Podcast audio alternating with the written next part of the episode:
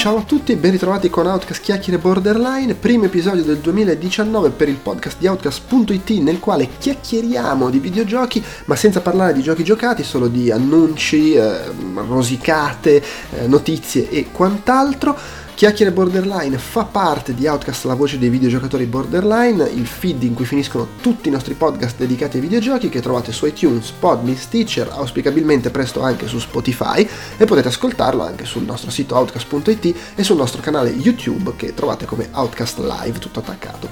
Negli stessi luoghi trovate tutti i nostri altri podcast, fra cui vi segnalo Outcast Weekly che è appena ripartito, eh, in parte insomma il suo 2019 con un paio di episodi dedicati ai videogiochi, quindi magari può interessarvi anche quello. Su Outcast.it trovate tutto il resto della nostra produzione audio, video e per iscritto, comprese le cover story, la giga cover story di fine inizio anno, dicembre-gennaio è dedicata a PlayStation Classic e in generale alla prima PlayStation, quindi un sacco di contenuti nostalgici diciamo come è nostro solito. Vi ricordo che potete contattarci con l'email podcast.outcast.it con il modulo dei contatti che trovate sul sito e sui social network dove ci trovate come Outcast Live su Instagram, Twitter e su Facebook sia con la pagina ufficiale che col gruppo. E infine se volete supportarci ricordatevi che potete farlo condividendo i nostri contenuti sui social network, dandoci voti e recensioni su iTunes e facendo acquisti se volete aiutarci anche dal punto di vista economico tramite i link del nostro sito su Amazon Italia, Amazon UK, Tostadora, potete comprare le magliette, potete anche supportarci direttamente con donazioni episodiche, occasionali su PayPal o ricorrenti su Patreon, in quel caso finite anche nella Hall of Fame e a tal proposito un saluto ai nuovi entrati Andrea Muleri, Cosimo Vestito, Giorgio Manzella e Michele Ricci. Grazie, grazie, grazie, ma in generale grazie a tutti quelli che ci seguono. È tutto.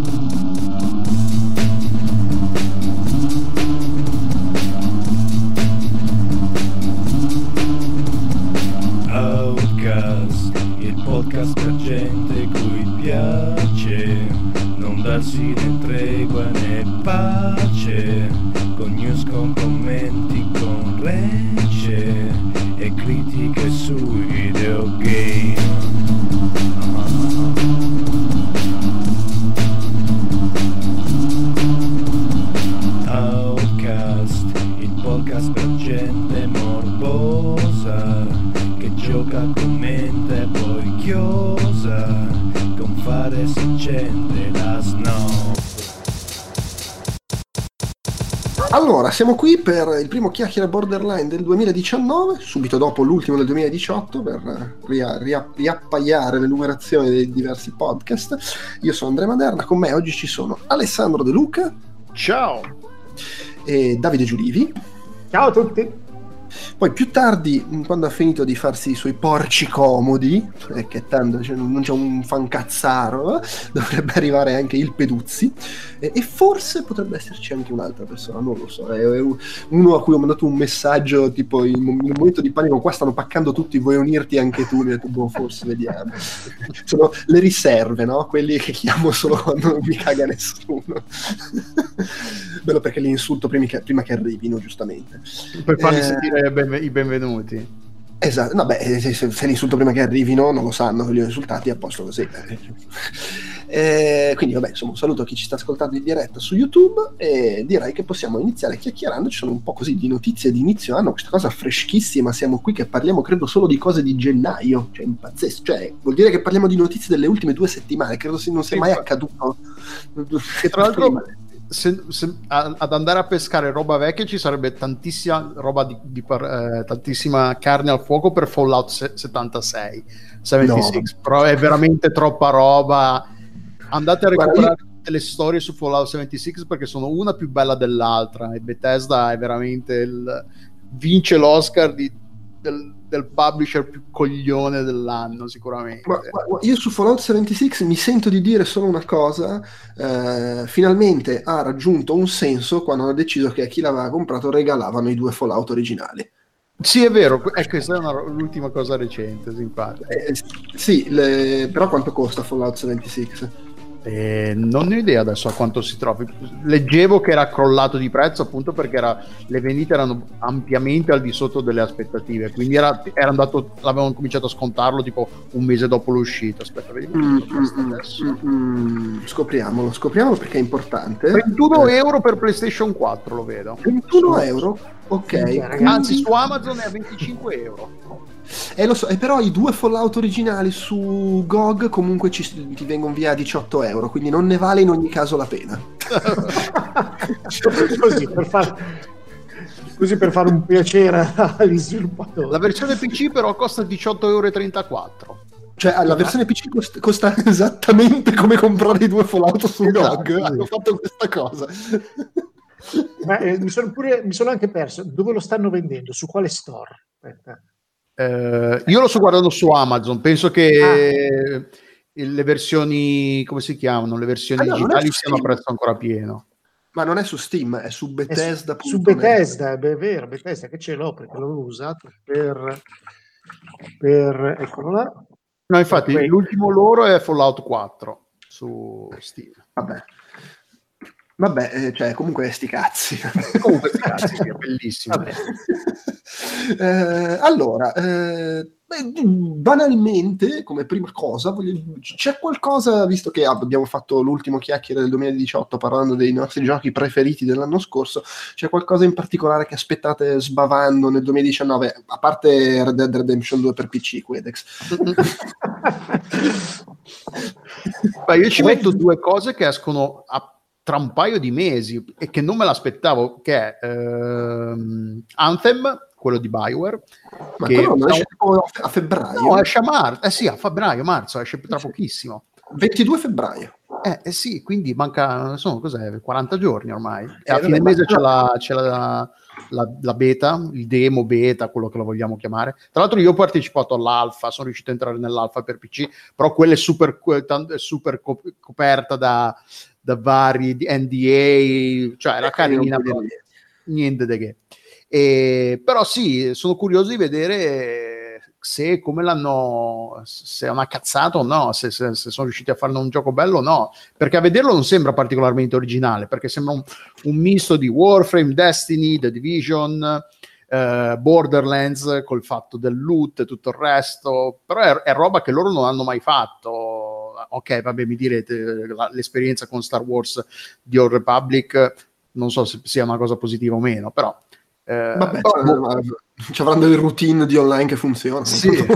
però non lo so, da, mi ispira perché è, è, è sempre, pur sempre Bioware ed è un genere che a me piace, il looter, shooter tutte queste il cose Destiny, qua. diciamo. Sì, la, la, commissione tra roba alla Diablo e roba alla Destiny, appunto. Però, eh. boh, insomma, sono un po' tanto preoccupato per perché boh, non lo so, anche perché l'ultima roba Bioware cosa è stata? Andromeda, Mass, Mass Effect Andromeda. Beh, sì, vabbè, però sono, sono anche, se, come si dice, divisioni diverse di Bioware. Sì, sì, cioè, però boh. che budget diversi, cioè tempisti. Tra l'altro tu dici, mi stupisco che esca così presto, vero? Però è anche vero che probabilmente uscirà vuoto, e, eh, ma è un game eh, infatti, il PvP per esempio non ci sarà all'inizio, eh, sarà roba solo PvE, quindi giocatori contro gli, i nemici controllati dalla dal, dal computer, l'intelligenza artificiale. E l'altro è di Division 2, che è sempre della stessa famiglia, eh, che questo esce a marzo, se non sbaglio, un mesetto sì, dopo. Sì. E anche quello sono curioso perché a Div- The Division ho, ho, giocato solo all'inizio, all'inizio ed era una, abbastanza tremendo. Però ci hanno creduto, ci hanno lavorato un sacco e poi leggendo in giro pa- pare che The Division, dopo i vari aggiustamenti, patch, bilanciamenti e modifiche varie, fosse diventato un gran bel gioco. Eh, quindi sono curioso di vedere The Division 2 come uscirà. Poi vabbè c'è tutta la roba eh, per PlayStation, eh, quelli che vari hanno annunciato, adesso mi sfuggono i vari nomi. Però questi due sono quelli più vicini che attendo, poi vedremo. Ma come? Kingdom Hearts 3 so che a Davide interessa un sacco. eh, tutti i Hearts sono più a parte in causa, quindi non posso, non posso esprimermi.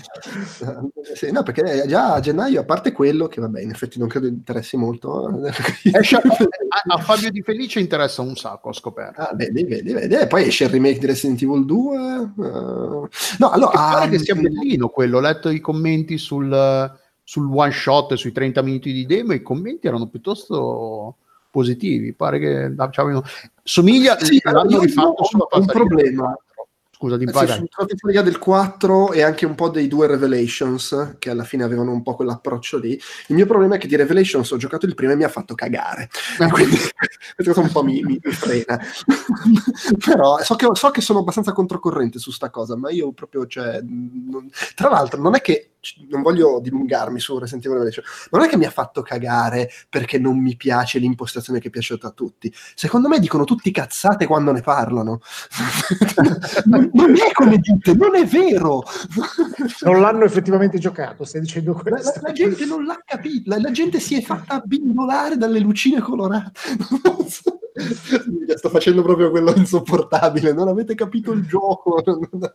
Però sì, boh, non lo so, cioè, secondo me era un po' una delusione. Quindi sono un po' timoroso, anche se poi, vabbè, è una produzione diversa. A febbraio escono 200 cose circa. Sì, Eh, esatto. Fra, fra cui incredibilmente Crackdown 3.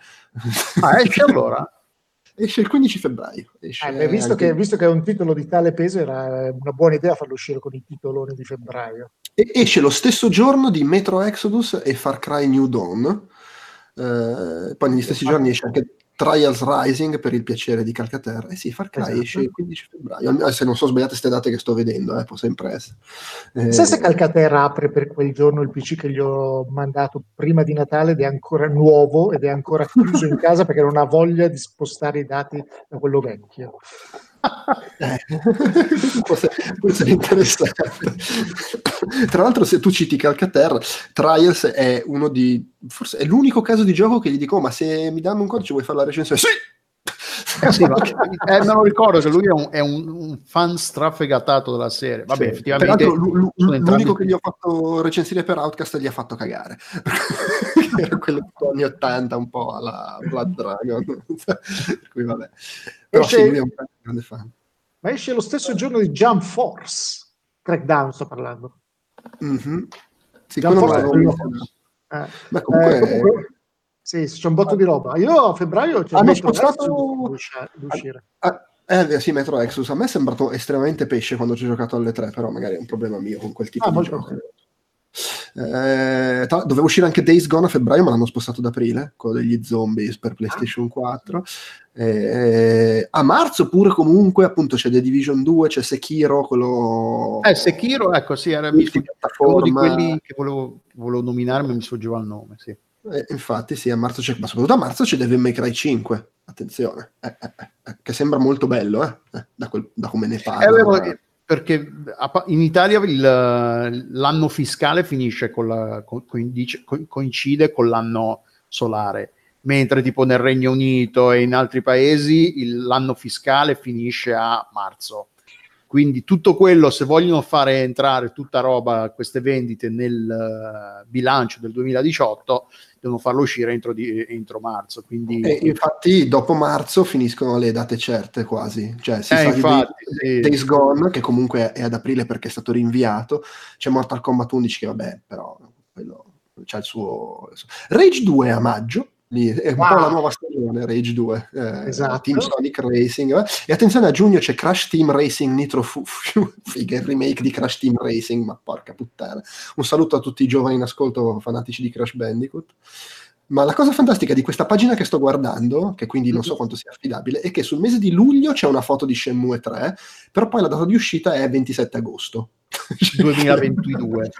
No, sostengono che ad agosto uscirà, poi vedremo. Vabbè, è chiaro Possiamo che poi... a Pocotto conferma.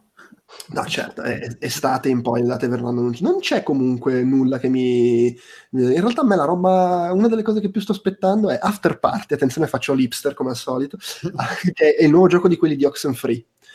Eh, è- ed è tipo su sti ragazzi che sono all'inferno e fanno il drinking game col diavolo.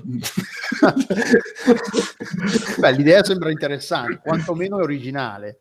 No, infatti sì, sembra molto... sfi- Poi vabbè, visivamente sfizioso, dovrebbe essere bello, cioè, però insomma vedremo. E Doom E- Eternal quando esce? Doom Eternal è secondo Ah, me... non c'è data. Non c'è data. No, non c'è data, però secondo me uscirà in autunno. Ah, ok. Eh, mi sembra... Anche perché fanno uscire Rage 2 a maggio, comunque Sì, sempre, probabile, sì, sempre Bethesda, anche se sono... Ah, tra l'altro non è che solo è sempre Bethesda, è sempre D, per cui voglio dire, va bene tutto, ma che cazzo. Farsi concorrenza da soli. Tu, vabbè, quelli lo sappiamo, Regi 2 e Doom, que- tu quello sei focalizzato. Anche, ce, n'è un altro, ce n'è un altro che, eh, beh, anche Metro Exodus, ma a me il Metro sono piaciuti tutti. Ehm, Ce n'è un altro che Get the fuck, the fuck out of here, GTFO, Mhm. senza here, anzi, che era un cooperativo alla Left 4 Dead che ho visto forse all'ultimo E3 ed era, mi piaceva un sacco, promettente. Dovrebbe uscire quest'anno. Stai aspettando tutti i remake dei vari Final Fantasy che escono su Switch? Sì, sì, non escono anche per PC, io li aspettavo con ansia. Eh, no, vedo Xbox One e Switch. Ma scusa, con i remake di Final Fantasy stai- mi stai dicendo che finalmente esce quella roba presentata nello da Sony tipo tre anni fa di Final Fantasy VII? Esce quest'anno? O No, completamente persa nelle nebbie? Credo che questi siano solo dei remaster. Il, il- il Final Fantasy VII episodi, remake, eh, ma quello, cioè, adesso non mi ricordo i dettagli, ma mi sembra che tipo un anno dopo che avevamo fatto quell'annuncio ha detto sì, vabbè, ma stiamo ricominciando a svilupparlo da zero adesso. Era proprio a cazzo di cane. per cui, vabbè, insomma. Comunque, esce un sacco di roba bella, ma mi pare che esca Vabbè, no, scusa, c'è Wol- Wolfenstein Youngblood anche c'è. Ah sì? Ah sì? Non lo no, sapevo non è- neanche. Non è detto che esca quest'anno, per carità, però insomma immagino, o magari è anche detto e non c'è la data specifica. Ma sì, l'abbiano annunciato alle tre, ma sì, eh, le- leggevo cose che pare che se- nel sentire comune può essere che addirittura Microsoft alle tre già annunci la nuova console mentre Sony se la tiene per l'anno prossimo. Eh?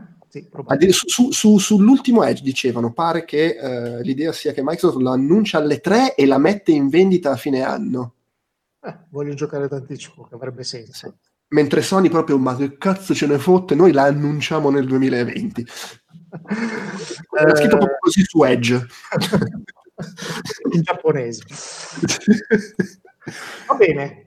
Vabbè, comunque, ok, questi sono i- l'entusiasmo che abbiamo per il 2019. Poi per i primi mesi, cioè magari non possiamo neanche farci venire la fregola per roba che esce tra boh, 10-11 mesi di cui ci dimenticheremo sicuramente alla nostra età, quindi Oltretutto stiamo parlando dell'anno in cui Sony ha detto che non va alle 3 e se effettivamente non annunciano PlayStation 5 non c'hanno un cazzo da annunciare perché cosa, quindi- Esce qualche cosa per PlayStation 4 quest'anno? No, no, ma per PlayStation 4 escono cose, ma sono tutte cose già annunciate. Cioè, è già annunciato Ah, che.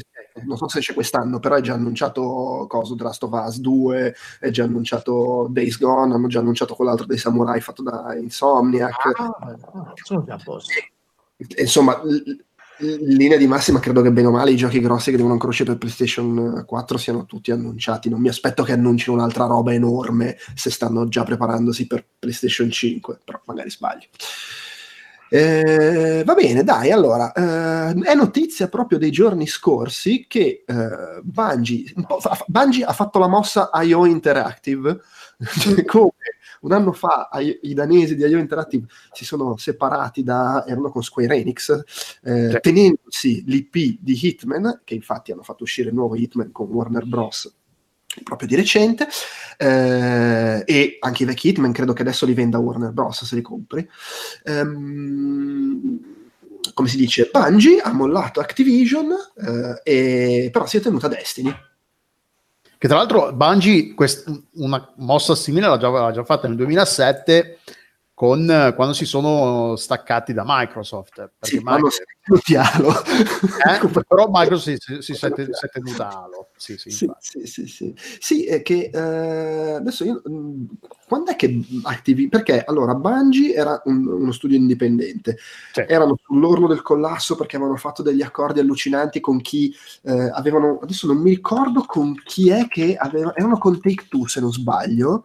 Eh, e mi sembra che ne avevamo parlato di sta cosa in qualche vecchio podcast che in pratica avevano con Take Take Two un accordo strano, eh, continuavano a cedere pezzi di azienda a Take Two, non mi ricordo come funzionava l'accordo, e si erano ritrovati in una situazione allucinante. Spero di non stare dicendo cazzate, ma mi pare ci fosse una situazione del genere, finché poi non è subentrata Microsoft che li ha comprati dicendo vabbè, allora ce lo fate per Xbox, figata, alla grande, a posto così.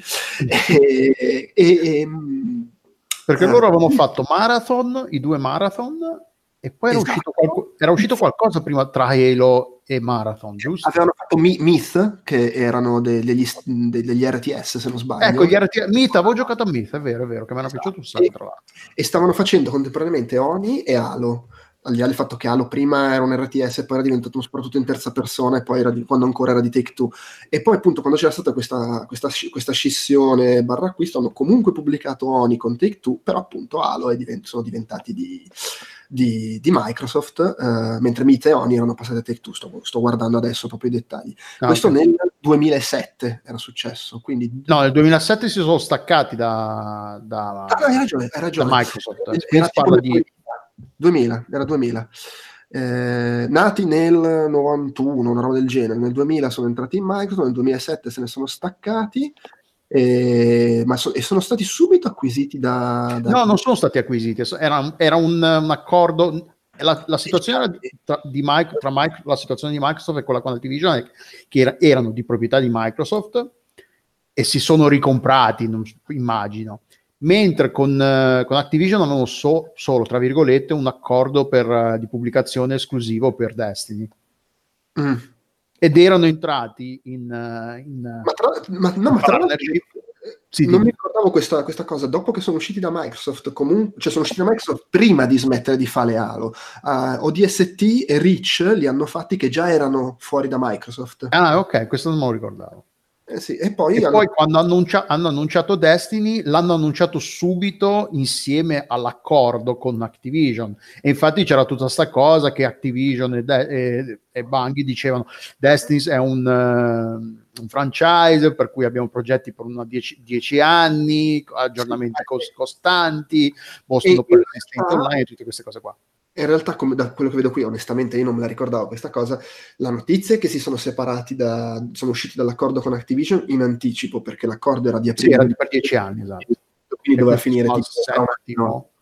No, no, eh, era del 2010, quindi fra un anno finiva l'accordo. Ah, diciamo. ok, pensavo di meno. Di, di, che fosse- E- però fin dall'inizio l'accordo era che eh, Destiny era di Bungie, cioè che qualsiasi cosa avessero sviluppato con Ah, ok, Activision no, non lo sapevo. è stata di proprietà di Bungie. Quindi è diverso da mh, Hitman. Hitman Sì, è sì. comunque Square Enix che gliel'ha, gliel'ha ceduto, poi non so in base a quali termini. Questo, cioè Destiny apparteneva a, a Bungie proprio Tra l'altro ci sono altri paralleli tra sta storia e quella con Microsoft. Quando il- i, i- i dirigenti hanno, hanno- hanno fatto- hanno chiamato una riunione generale tutto il pers- con tutto il personale e hanno fatto l'annuncio, e in entrambi i casi c'è, stat- ci sono state scene di grande gioia, addirittura si, si racconta chi, chi era presente all'annuncio che sia stato, siano state stappate delle bottiglie di champagne per festeggiare l'evento. Tra l'altro, adesso, io adesso che ho ripreso a giocare a, De- a Destiny regolarmente, seguo anche la community, i vari youtuber che, che- che ne parlano regolarmente, più Datto piuttosto che, che Houndish, come si chiama, ce ne sono varia gente che, che parla di Destiny regolarmente e sono più o meno tutti contenti di questa cosa qua, eh, perché comunque Activision insieme a Electronic Arts è un po' vista come, il- è un po' vista, se la sono anche meritata questa cosa qua, come l- l'uomo nero del publishing eh, dei videogiochi. se- e, mh, però eh, or- adesso che non c'è più Activision, non hanno più neanche il, eh, il capro espiatorio a cui dare la colpa, perché tante volte nel- nella community si sta- Destiny fa schifo, questa, decisione- questa cosa fa schifo piuttosto che quest'altra, eh, per colpa di Activision. Adesso Bungie, ok, è libera di fare più o meno quello che vuole, perché comunque immagino che a breve termine non erano cazzo, però erano costretti a, a pubblicare o un nuovo episodio o una grossa espansione ogni autunno. Esatto. E- e sì, sì. che magari è una roba che comunque li metteva un po' in difficoltà. Ma no, certo infatti... di eh, Certo, però adesso non hanno più i soldi di Activision, anche quella Eh no. potrebbe essere una cosa che ti mette in difficoltà.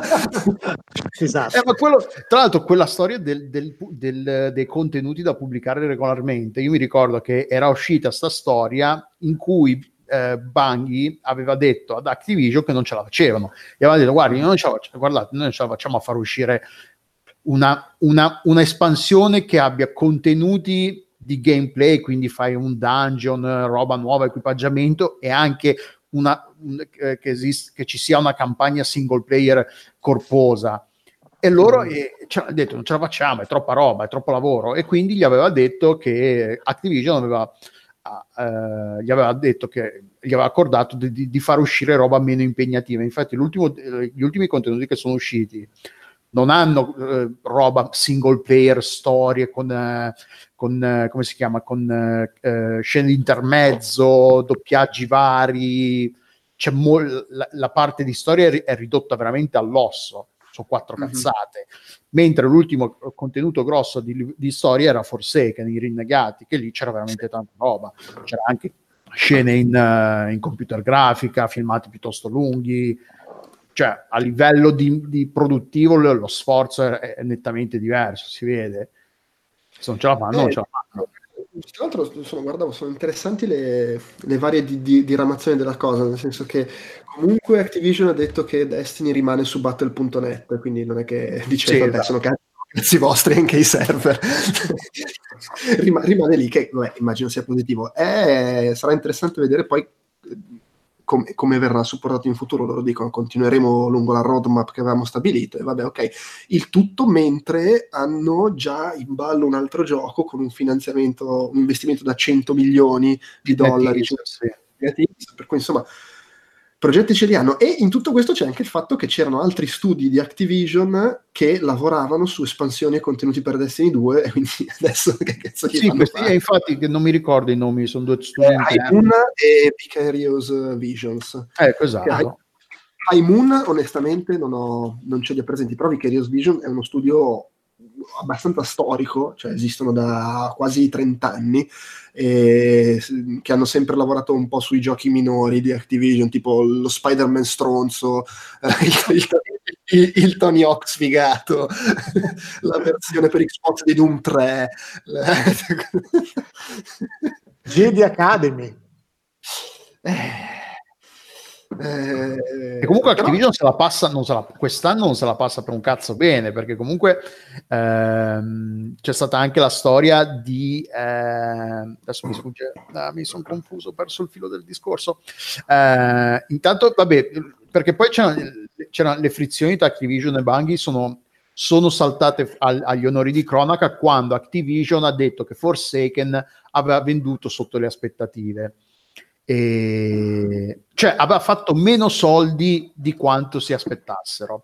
Il che no. non vuol dire che avesse venduto male, perché Forsaken, considerato soprattutto quanto di merda era stato eh, accolto Destiny 2 e i successivi contenuti di cos'era di eh, Osiris, sono usciti poi due contenuti, Warmind e Curse of Osiris, sono, es- entrambi sono stati accolti piuttosto male dalla comunità. Forsaken, nonostante tutto questo, è riuscito a, a, a, tirare dentro altri giocatori, a far tornare quantomeno dei giocatori e a, a, vendere piuttosto bene. E infatti c'era stata questa cosa qua che Activision attraverso, perché poi c'è sempre il discorso che Activision è, è, una compagnia quotata in borsa, quindi deve rispondere ai, agli azionisti, tutte queste menate qua.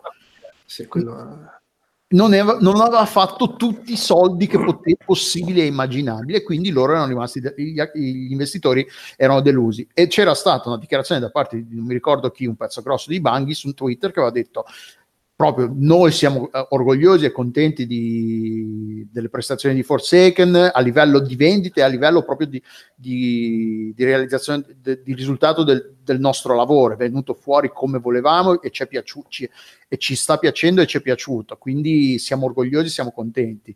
E quindi c'è sempre stata questa, questa, questa differenza di visioni, questa differenza di Beh, sì, anche di, di, di previsioni, di, di, prospettive per la serie, perché comunque eh, a seguito delle, delle, dei risultati eh, deludenti, Activision ha detto per migliorare i risultati della serie cosa facciamo?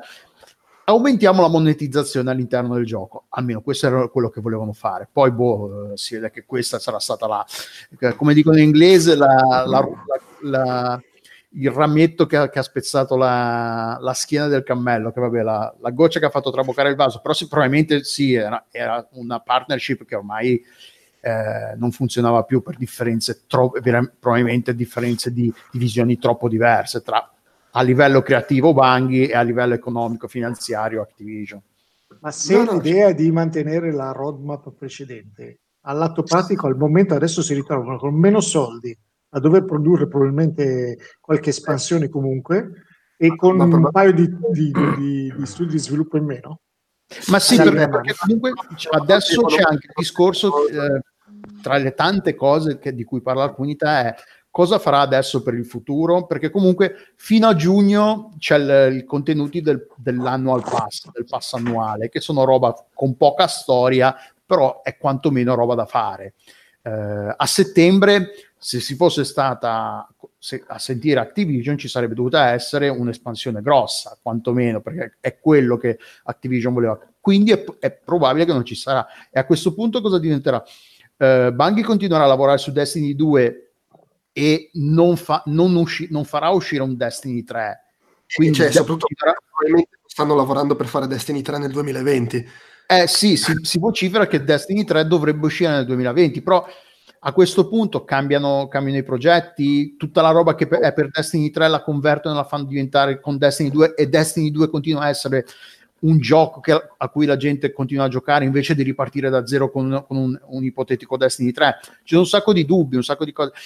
La cosa è che da un, da un certo punto di vista è affascinante ed esaltante dal punto di vista creativo perché dici vabbè questi sono liberi veramente di fare quello che vogliono adesso però è anche vero che hanno molti, molte, molti mezzi finanziari in meno immagino perché sì Activision eh, cioè, la- eh, il portafoglio di Activision è, sicura- è probabilmente sì, quasi sicuramente più, più gonfio di quello di Bungie però boh Sì, no, poi il, vuol dire, il finanziamento che hanno avuto da quell'altra azienda è per fare un altro gioco, quindi eh, infatti se- non vale. Boh, comunque, sappiamo- si sa qualcosa di come è stato il gioco, non so se sa niente. Mm, È solo che ci ha messo i soldi NetEase, che è questa compagnia eh, cinese, che sono quelli che hanno messo i soldi eh, per Diablo Immortal, che è quello che è la versione per Mm. mobile di Diablo. Quindi la gente non è che si aspetti molto. Anche perché a seguire, facendo un- un un- una brevissima divagazione, c'è stato recentemente un altro acc- acc- eh, annuncio di un gioco piuttosto atteso, il nuovo a- gioco di Alien, di, no- di Alien. E la Sì, gente, però- "Figata, figata", è un gioco mobile pure quello. E anche lì, può, può, può. Detto che vabbè, è- sempre Activision Blizzard, quindi c'è anche i giochi di Blizzard che non mi sembra vadano male. Effettivamente ci sto guardando le ultime uscite di- di- degli ultimi anni proprio di Activision e a parte il Call of Duty annuale c'è la- il, il- dice, il remake di Crash Bandicoot, il remake di Spyro, il remake di Crash Team Racing. Sì, no, son- stanno andando veramente da merda Activision, perché a livello creativo hanno abbandonato Skylander. E, e quindi sì, cioè, a livello creativo non stanno facendo veramente uscire un cazzo. Anche perché l'ultima cosa che è uscita, tipo ehm, altra Activision, è nell'occhio del ciclone anche per una roba che è successa adesso proprio. Aspetta, scusa, per- correttezza diciamo anche che prima abbiamo citato Sekiro, Shadows, Die Twice, quello nuovo di From È Software, loro Activision? ed è Activision. Ah, ok, non sapevo quello. Detto questo, prima di proseguire, sono subentrati così eh, in, eh, in modalità stealth eh, il Peduzzi, ciao Andrea, Ui, e attenzione Alberto Torgano, così si infila. ciao a tutti.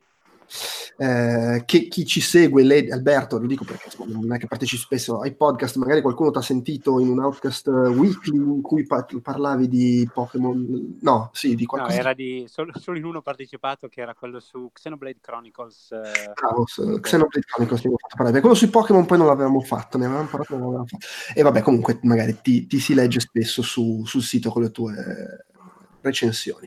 Si parlava, si parlava di, di Activision, de- di Bungie, si è separata di Activision, ma l'altra notizia recente di Activision è che sono sotto inchiesta per truffa, sempre legato Eh a sì, Bungie. perché c'è un- un- uno studio, una compagnia di avvocati specializzata in eh, class actions, a- sta raccogliendo eh, adesioni per una possibile class action contro eh, Activision Blizzard perché si sospetta, o quantomeno perché la, cosa- la- perdita di Destiny non è andata giù molto bene con gli investitori e il titolo in borsa ha perso un botto di soldi. Eh, e quindi c'è chi sospetta che ci siano state delle operazioni poco, poco chiare o comunque non legali eh, e quindi stanno al, al momento che io sappia non è stata ancora eh, fatta la denuncia ufficiale quindi è solo questa, eh, questa compagnia legale che sta raccogliendo adesioni per una possibile eh, class action. Però è, tipo, è, un'altra... rossa, è un po' quella cosa lì. Ah, stanno un po', hanno problemi, facciamogli una class action, così. Perché sì, non, i, i, dettagli, i, dettagli, tecnici della cosa non, non so, perché a questo punto se magari qualcu- qualche dirigente di Activision ha venduto le azioni pri- poco prima dell'annuncio che, che, ha fatto perdere, oppure le ha comprate, perché fai, ah, fai insider eh, trading quindi. Eh sì. sì, che ci siano magari state dell'insider trading oppure altre cose interne che non sono state eh, fatte eh, in maniera completamente legale o, o, del tutto illegalmente. Quindi boh, c'è la possibilità anche che Activision sia portato in tribunale per queste storie qua. Se c'è qualche dirigente di Activision che ci sta ascoltando, ci dica pure in chat. Se avete una, una, dichiarazione in esclusiva per Outcast. Assolutamente, assolutamente. Eh, Davide, dicevi che tu hai letto questa cosa di John Schaefer, eh, che è uno, uno degli, del team che lavora su Civilization, giusto? Esattamente. Civilization 5? Eh? Sì, designer di Civilization 5 eh, che, ha, che, sta lavorando a, a il suo prossimo gioco At the Gates, eh, che dovrebbe debuttare su Steam il 19, no scusa, il 23 gennaio e mm, in uno dei suoi post eh, sul suo blog personale ha scritto che ha raccontato la sua vicenda personale che ha fatto sì che il gioco venisse rinviato più volte e che da quanto leggo, ovviamente l'articolo è stato postato da Delu, eh, che però non l'ha letto, quindi l'ho letto io. No, l'ho letto. Eh, il post, non ho letto il post personale. Eh, in sostanza racconta di come sia stato, gli sia stato diagnosticato già nel 2013 eh, la sindrome di, di attenzione, una sindrome di deficienza dell'attenzione e di eh, iperattività, che non ho mai capito perché, come possono essere correlati. Cioè, uno è iperattivo perché fa un botto di roba, però alla fine non combina un cazzo, immagino, se quello. Eh, perché non riesce a stare attento su, un eh, singola, su una singola cosa. Quindi fai 100.000 cose assieme. Ah, quella, co- quella, cosa che ti danno il Ritalin, poi così stai buono, immagino. Esattamente. credo, che, credo, che, lui abbia fatto proprio l'utilizzo del Ritalin. È, è, è, la versione estrema di quello di cui soffriamo tutti. che ci impedisce di mandare le recensioni per tempo. Mi impedisce. Eh, detto, che, detto questo, quando, quando ti ritrovi a scrivere, non lo so, in aereo senza il wifi, dici, ah cazzo, ma loro sono capaci di scrivere senza impiegare otto ore. No, quello si chiama chatting fastidioso mentre... Vabbè, lasciamo perdere. Comunque lui ha fatto utilizzo, gli hanno prescritto nel 2013 i medicinali per evitare il la DHD e, e ha scoperto subito che lo aiutavano tantissimo e gli permettevano di concentrarsi per 10 ore di fila sulla stessa cosa. Finché a un certo punto ha detto: Ma se io ne prendessi di più di queste robe, potrei ha lavorare. Il, ha fatto il salto dell'iperattivo da autistico. Esattamente, e quindi è andato in una situazione di dipendenza con il risultato che ha, eh, ha provato a lavorare per 110 ore di fila sullo stesso progetto. Questo questo punto dovrebbe aiutare allo svol- al compimento del gioco prima dei, dei termini previsti, ma eh, ora la sua mente si è fusa. Da come quindi... scrivendo, questo, questo post che, che, ci stai scrivendo eh, potrebbe tranquillamente essere una, una, richiesta di assunzione in Rockstar Games. Stavo, stavo per dire la stessa cosa, stavo, stavo, proprio dicendo, strano che Rockstar non abbia mai pensato di utilizzare questo farmaco, magari lo mette nella eh, macchina del caffè i cacciatori di teste di Rockstar l'hanno contattato su LinkedIn 5 minuti dopo che è uscito il post.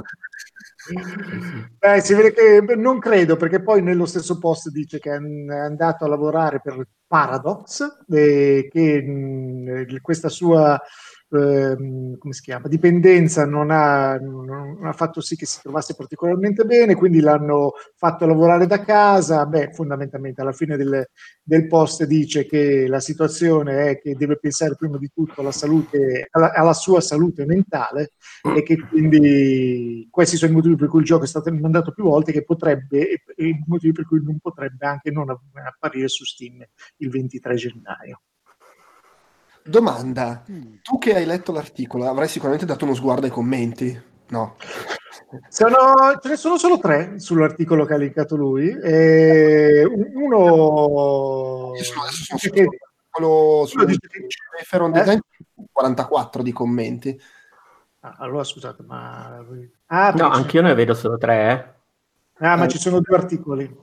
Perché Sì. uno è l'articolo su Rock Paper Sh- no, su Polygon, e poi c'è proprio il, il- il post suo. Io, io più che altro ero curioso di sapere se c'era qualche testa di merda che aveva commentato dicendo sì sì vabbè bravo però io ti ho dato i soldi su Kickstarter dov'è il gioco Su quello di Polygon, no. C'è uno che, che risponde che non- dicendo una roba tipo comunque Civilization Civilization 5 era, era un bel gioco. Eh, come se tutto il resto gli fottesse, si fottesse altamente il cazzo. Non ho letto sul post, tu Delu l'hai fatto? No, volevo leggerlo, ma poi, volevo leggerlo, non ce l'ho. Comunque, Però non, mi, non mi sembra ci siano insulti No, su Polygon comunque dicono che il suo, pe- il suo pezzo sul, sul- sul blog è molto interessante perché comunque è proprio una, una una confessione a cuore aperto dei suoi problemi, della sua dipendenza dai farmaci. eh, ci sono due, fo- non so se avete visto le foto, quanto cazzo era ingrassato e quanto cazzo eri dimagrito. Cioè, eh, ok, si parla di videogiochi, però è anche una storia di, di problemi di- mentali, quindi cioè, e non è sempre facile parlare di, di problemi mentali, che sia depressione, che sia ansia, che sia eh, AD- AH, com'è? AHDH, Ah, Eh, sì, esatto. ADHD. Sì, A- ADHD. Sì, nel posto si, si, si, si dilunga, si- dilunga anche sul, eh, sul fatto che ha creato la, la- malattia gli ha creato un sacco di problemi con, eh, con gli amici, eh, difficoltà a dialogare con loro. È un post lunghissimo, cioè lungo, quindi va nello specifico, parla perfino della dieta che ha tentato adesso di intraprendere per perdere peso. È interessante se, se mm, volete vedere lo scorcio di vita di uno che è afflitto da questa, da questa sindrome, immagino ce ne siano tanti. No, sì, infatti c'è, c'è il link nella, nella descrizione dell'episodio, come al solito lo trovate quando, quando lo pubblicheremo. Eh, io men- men- menziono solo uno dei commenti sulla campagna su Kickstarter del gioco, che è bellissimo, dice ho messo i soldi per sto gioco sei anni fa, adesso ho un figlio e non ho più tempo per giocarci, peccato. Sono comunque contento che esca. meglio tardi che mai. Ehm, tanto se posso dire una cosa su, su Ad Gates, questo gioco mi è stato linkato oggi da, da una collega e io subito ho letto John Schaffer Gates, ho detto, "Ah, ma questo deve essere il fratello di Tim Schaffer, poi ho guardato il nome che era diverso e, e quindi tipo non l'ho cagato per tutto il giorno, alla fine ci ho buttato l'occhio e ho detto, "Oh, però sembra interessante questo prodotto. E, boh, adesso Diciamo sto- anche perché magari uno non, non si- tu do- per chi lavori? Ah sì sì, scusate, io lavoro per eh, 505 Games. Ok, ah si dice 505, non fai 505, 505, Ah, diciamo, 505, diciamo, ok. in Giappone dicono Gomarugo, dipende, lo, lo dici un po' come ti pare. Digital Vabbè. Bros. Giusto, giusto, bravo. Io invece ho letto John Schaefer parla della sua salute mentale, però automaticamente lo ho letto direttamente Tim Schaefer parla della sua salute mentale, ho pensato, vabbè, capirà. la stessa cosa mi dai John è cosa in secondo piano, no? Ho, fa- ho pensato la stessa cosa, ho detto, ah, Gene Schaefer soffre, vabbè, sti cazzi, sono andato a vedere il post e ho detto, Eh, minchia, ma vabbè, salta fuori adesso. Io, io leggevo Schaefer e non so perché ero convinto che fosse il nome di un, un personaggio di Arnold Schwarzenegger in un film degli anni Ottanta, ma mi sa che mi Mm. sbaglio. Non, è- non era forse in Predator? No? Schaefer. E anche a me sembra. eh. Non ricordo i nomi di nessun personaggio di Predator. Eh, mm, sì, sì, sì, sì. Alan Dutch Schaefer, è scritto diverso. Mamma mia. E chi è? Quello che è fatto da, dal, dal- come si chiama, del wrestler, come si chiamava? No, è Schwarzenegger, è Schwarzenegger in Predator. Ah, Schwarzenegger, è proprio lui. ok. Sì, sì. Dutch Schaefer. E tra l'altro la prima È volta che un mi altro apro... modo ancora diverso di scrivere Sheffer, diverso sia da Tim che da John. Eh sì, Sì, è- però eh, sono tutti accomunati da problemi, da problemi psicologici. Che dai, anche il personaggio di Schwarzenegger, se non Schwarzenegger stesso, ma non sono proprio in bolla, eh, con tutto che sono affezionato. No, Beh, dai, anche Schaefer. No, no, lui è scontato che Tim Schaefer che abbia problemi psicologici. È, è Ma no, ma Tim Schaefer ci ha costruito una carriera sui problemi psicologici, ha fatto benissimo. Sì, effettivamente. eh, sono tutti autobiografici sui giochi. Ma sono anche quelli più sballati. Va bene, allora, eh, notizia successiva. Eh, è notizia proprio eh, di, ehm, cos'è, la settimana scorsa l'hanno annunciato, il 9 gennaio, che eh, l'abbiamo anche nominato prima parlando dei giochi attesi di quest'anno, The Division 2 non arriverà su Steam, eh, ma eh, sarà su, sul, sull'Epic Game Store che insomma eh, è un annuncio abbastanza significativo, mi sembra, in quella che forse inizia a essere la battaglia dei pianeti fra i negozi di, di videogiochi online. Eh, dei servizi, quindi cioè, si passa dalla, dalla, dalla, war, dalla, console war alla, alle esclusive di console fisiche alla battaglia tra servizi. Sì, sì, c'è la piccola differenza che devi lanciare due applicazioni e non comprare un altro, un altro hardware.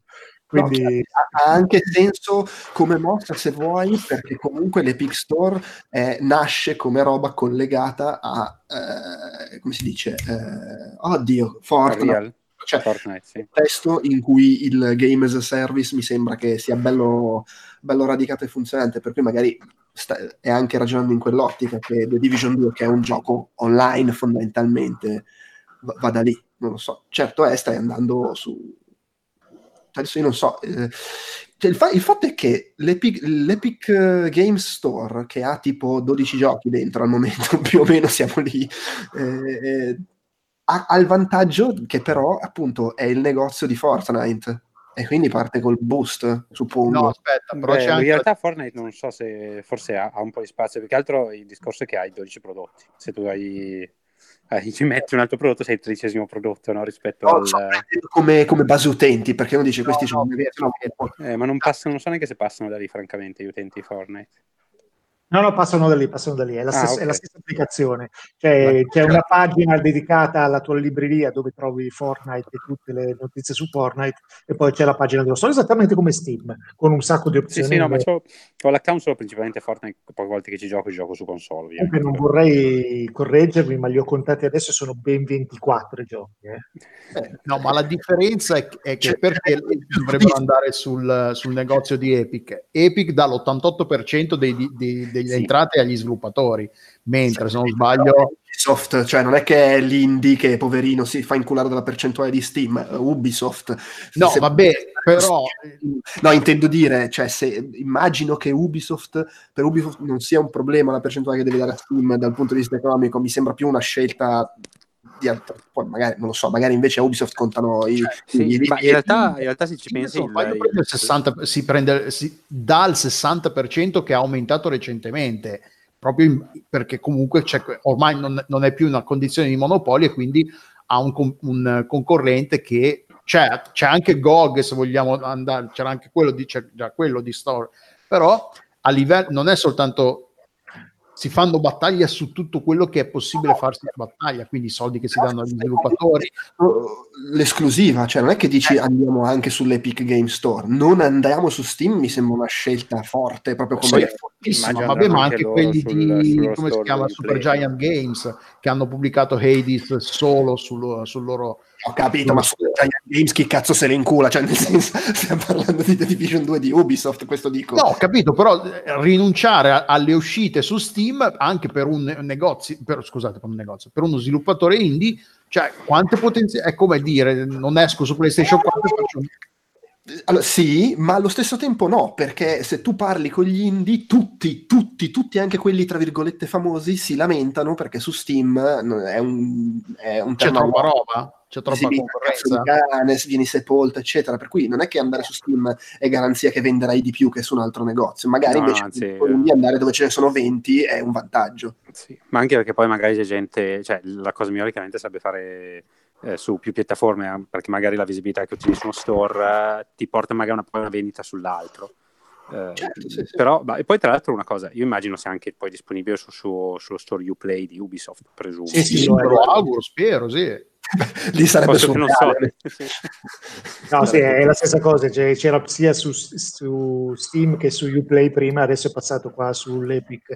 Peraltro um, Delu ci parlava dello, della quota che si prende Steam, l'hanno cambiata recentemente, sì. curiosamente dopo il lancio dell'Epic Game, o, o, due giorni prima che... No, mi sembra poco prima. Sì, forse di giorni prima. Sì, esatto, pochi giorni prima. Adesso si passa dal 25% per tutto quello che incassa meno No, eh, 25% da 10 a 50 milioni di revenue. Eh, oltre 50 milioni dell'incasso fratto la percentuale dell'IVA meno. No, diciamo, diciamo che, che è, una cosa, è, una cosa, che premia chi vende tanto tanto tanto. Cioè Ubisoft potrebbe cambiare effettivamente quella cosa lì. Per gli indie, l'indie medio non, non gli cambia niente. È vero. Eh, comunque alla fine è, è, positivo secondo me. Cioè, il fatto che, no, che certo si spostino, perché Steam, al di là dei problemi dal lato sviluppatori che magari si vedono la loro roba sommersa, perché il sistema eh, che ha anche Steam, un po' dell'intelligenza artificiale, un po' dei curatori funziona abbastanza male. Se giochi a, mm. a Rocket League ti mostra tutti i giochi del calcio e poi magari non ti fa vedere che è uscito, che ne so, dal Siders 3. Eh, quindi probabilmente hanno un po' più di visibilità e probabilmente spingerà quelli di Valve a mettere a posto della roba che hanno che, che si è un po' incancrenita negli anni. Insomma, Steam eh, ha un'interfaccia, credo che la, la nuova versione dell'interfaccia, credo di aver visto degli screenshot sei o sette anni fa, non è neanche ancora arrivata. è, è, fantastico che hanno fatto l'aggiornamento della chat subito prima che lanciassero il negozio di Discord e l'aggiornamento de- delle percentuali subito prima che lanciassero quello di Epic. È vero, c'è anche il negozio di Discord ora, è vero, sì. Eh, sì e non gode dei, dei quanti, non so quanti milioni di, di giocatori di Fortnite purtroppo. Um, o c'ha comunque la community di Discord che insomma... Eh sì, infatti una base loro vogliono fare il negozio curato di giochi indie, quindi comunque l'ambizione è diversa. Non vorrei dire, ma forse prendono una percentuale ancora più bassa che l'Epic Store. Potrebbe essere. Mi pare di sì, però. Boh. Noi ci abbiamo sopra un gioco, ma non mi ricordo che percentuale prende.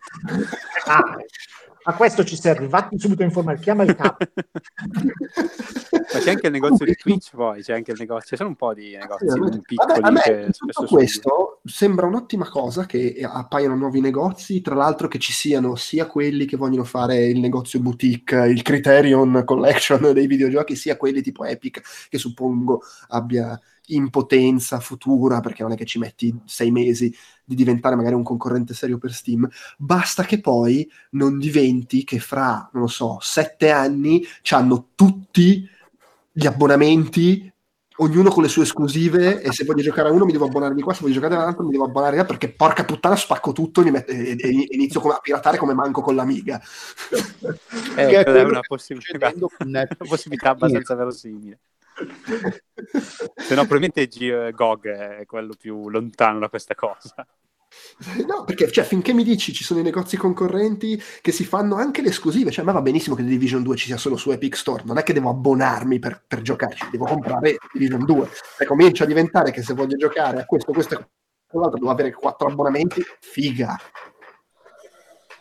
Comunque c'è anche lo spazio per un'app che ci renderà famosa e che unisce tutti gli account e ti permette di parlare e trovare con gli amici mentre stai giocando sui 5 store che ormai uno deve utilizzare per giocare su PC. Come, come Trillian quando era uscito e potevi usarlo per ICQ, questo e quell'altro. Eh? Ah, già, è vero. un, un, un, bel momento. Mamma mia, no, cioè, mi sta veramente vedendo la visione apoca- apocalittica. Che poi già adesso, comunque, tra l'abbonamento PlayStation, l'abbonamento Xbox, l'abbonamento Nintendo. Ma sei obbligato a farli, il punto è quello. Puoi comprare. se vuoi giocare online, sì, però. Sì, vabbè, quello è un altro discorso. Io infatti che se arriviamo al punto che se vuoi giocare, appunto, devi farti 800 eh, questo, già di base. Ma io infatti che, che, gioco su console stavo pensando, ah però che figata, mi compro una console sola e faccio quattro abbonamenti, va ma è meglio di avere quattro console. Eh, certo, sì, come no. Sì. Ma sei scemo. No, guarda che diventa esponenziale. Devi avere cinque sistemi hardware e su ognuno tre abbonamenti diversi. Finisce così, eh.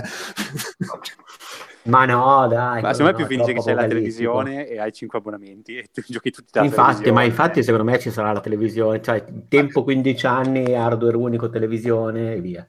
La speranza è che almeno ci sia quello streaming, a, streaming. A ma il ma no non dirlo mai, perché tutti quelli che possono, se ne hanno l'opportunità di dire oh vaffanculo io ho questi giochi in esclusiva, venite abbonatevi, datemi dei soldi, lo fanno. Cioè cazzo, Disney ha, ha comprato Fox pur di avere roba da mettere sul suo servizio streaming. Vabbè, allora guarda, te la, te la riciccio così, tra, tra, facciamo tra dieci anni non c'è più PlayStation come hardware, ci sono l'app PlayStation l'app Xbox, l'app e tutto, mi va benissimo fare quattro abbonamenti sulle app come faccio adesso con Netflix Prime, anche solo per vedere una serie e basta, sono, preferisco. Sì, sì, fai il mesetto gratis. Poi io adesso sto facendo questa cosa. Ogni, ogni mese mi fingo di una nazione diversa col VPN e faccio il mese gratis di Amazon. Una roba. Finisco le nazioni a un certo punto. È, sullo, è sul, sul, questo ottimismo sullo streaming che vi invidio. Poi magari mi sbaglio io. No, no, ma figurati, io non sono ottimista. Io sono del tutto incosciente per quello che, che dico, ah, che figata. Ah, ok. No. Ma sai cosa, sapete cosa si fa in questi casi? Come adesso ci sono quelle applicazioni, quei siti dove tu vai lì e dici io ho l'abbonamento Netflix, ho quattro monitor, non uso solo uno, ne scambio tre con un altro abbonamento. Ah, e quindi il business sarà poi fare io faccio l'abbonamento Family PlayStation e tu mi dai quello Xbox, quello Switch, cielo cielo mi manca, tutte queste cose qua. Quando hai detto ci sono questi siti con gli abbonamenti ho pensato che stessimo finendo a parlare di porno. eh, anche quelli immagino. Sì, comunque ci sono anche quelli, nel senso che se ti abboni su alcuni siti hai anche quello uh, di Pornhub. Sì, vale anche di più quello perché è più sì, umiliante, sì. no? Per cui uno di quelli vale due abbonamenti PlayStation. Tornando a parlare di roba non porno, comunque non è solo di Division, eh. quelli di, di, Ubisoft hanno detto che usciranno altre esclusive durante l'anno. Sì, è, multi, è un accordo multi, multigioco quello tra, tra lo di Epic. Secondo me guardano come vanno le vendite di questo e poi decidono cosa far uscire dopo. Ah, eh, proprio a, a, capocollo sullo store nuovo. È vero che magari hanno ho già visto come sono andati i vari Call of Duty quando si sono spostati su, Blin, su Battle.net, eccetera. Però è probabile che questo fa da pripista. Ah, vendo un sacco, allora continuo questa roba qua di fare le, le, fare i titoloni soltanto sulle pistole. Eh, può essere, può essere. Comunque io volevo comunicarvi che ero qua che accarezzavo la gatta perché se no mi angolava e insomma magari non era troppo carino, e solo che poi mi sono grattato un occhio e adesso ho un occhio gonfio, e... perché ho una lieve allergia al pelo. E... Bene, così vi comunico, se a un certo punto mi sentite urlare e piangere per quello. Tra l'altro, eh, l'altro uh, link che ho messo a, a, proposito sempre della battaglia tra negozi, ultimamente Epic ha eh, aggiornato la politica del, per il, la restituzione dei giochi, che è una cosa che su Steam si può fare se non hai giocato per più di tre ore. ore forse. Eh, e inizialmente Epic Store aveva una politica di, per il, la restituzione che era molto più restrittiva e infatti la gente si era lamentata, sì ok, però se mi giocano... E adesso l'hanno aggiornata, è, è molto più simile a quella di, del, di Steam. Quindi, mm. no. Manca solo le console che anche loro iniziano a fare queste eh, esatto. politiche che invece siamo ancora nel Medioevo. Non ho mai capito sei? come possono a bypassare le leggi europee tipo Nintendo, Sony, non so Microsoft perché non, non, ho, non possiedo l'Xbox, però... Nintendo probabilmente fa finta di, cioè dice, eh no, ma non lo sapevamo. No, Nintendo, eh... tipo, tu quando prendi una cosa mi sembra che automaticamente nell'EULA tu sottoscrivi che rinunci ai tuoi diritti di utente e, e la, rinunci alla restituzione sulle cose digitali, che invece sul fisico ce l'hai chiaramente perché puoi tornare non in credo che sia legale una roba del genere, no? Cioè tu non puoi... Non puoi eh, infatti, sono anch'io, eh, credo che tu non puoi rinunciare a queste cose. Cioè puoi firmarla una roba del genere, però poi puoi anche dire non vale un cazzo perché vale, sì, vale sì, la legge esatto. per il tuo contratto. Sì. sì, sì, esatto. Cominciano a mettere che, non so, tipo rinuncia ai diritti su, sul tuo figlio primogenito. O... Senti in piccolo, magari, ma l'hai già firmata sta roba. No, beh, chiaro, se, se, se, esistesse una cosa del genere sicuramente io l'avrei già firmata, ma tutti noi l'avremmo già firmata. Che cazzo la legge quelle robe? Dai, tu siamo seri. Ah, sì, sì, senz'altro senz'altro. Eh, intanto ci dicono in chat che ha annunciato al CES un sistema anti-share degli account Netflix e simili, così te lo dico. Aspetta, aspetta, no, chi, chi è che ha fatto questa cosa?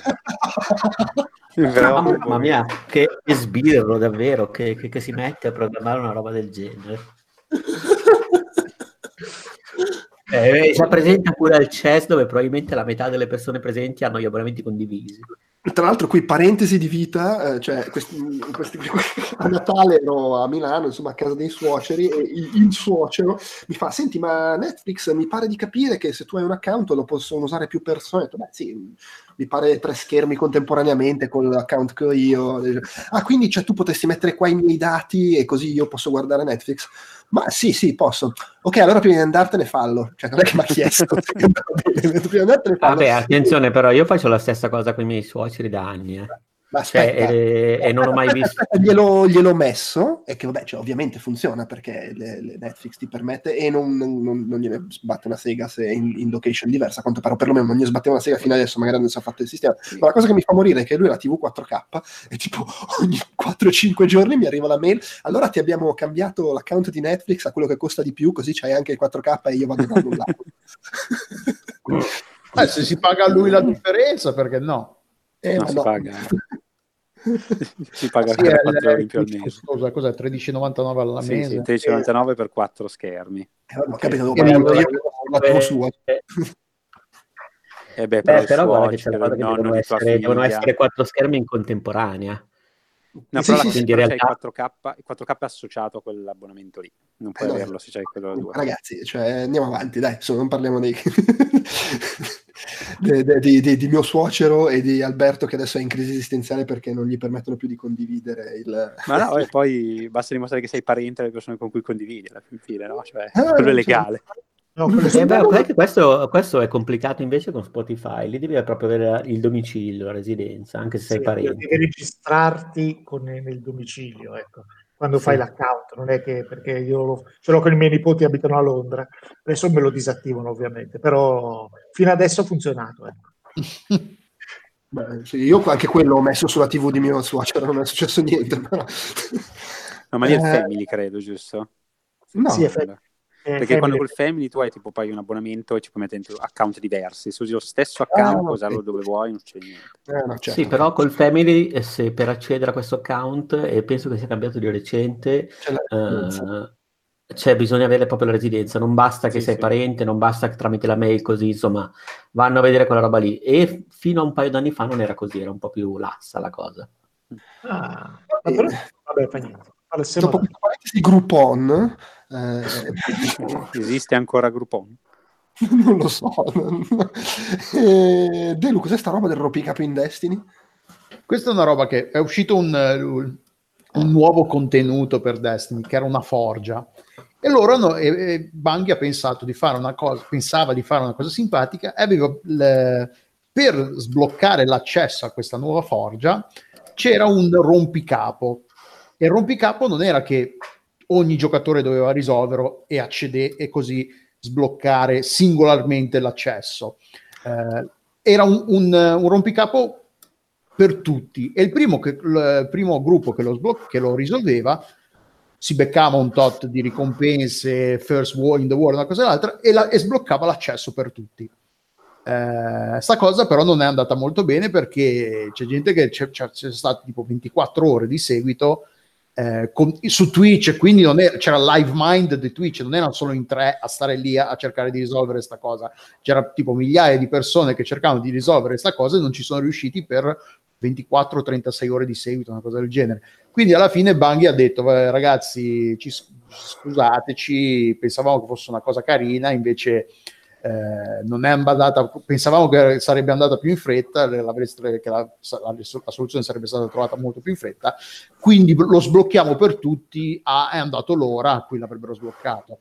È una cosa, cioè, a livello di mondo persistente, contenuti, è, è stato un, un esperimento interessante. Cioè, loro hanno detto, pensavano che l'avreste risolto più in fretta, e si sono anche resi conto che le, gli indizi che hanno dato nel gioco non erano proprio così chiari. Addirittura, se non sbaglio, per un bug cioè una parte delle, delle, degli indizi non, non, apparivano dove dovrebbero, sarebbero dovuti apparire e quindi mancava anche della roba.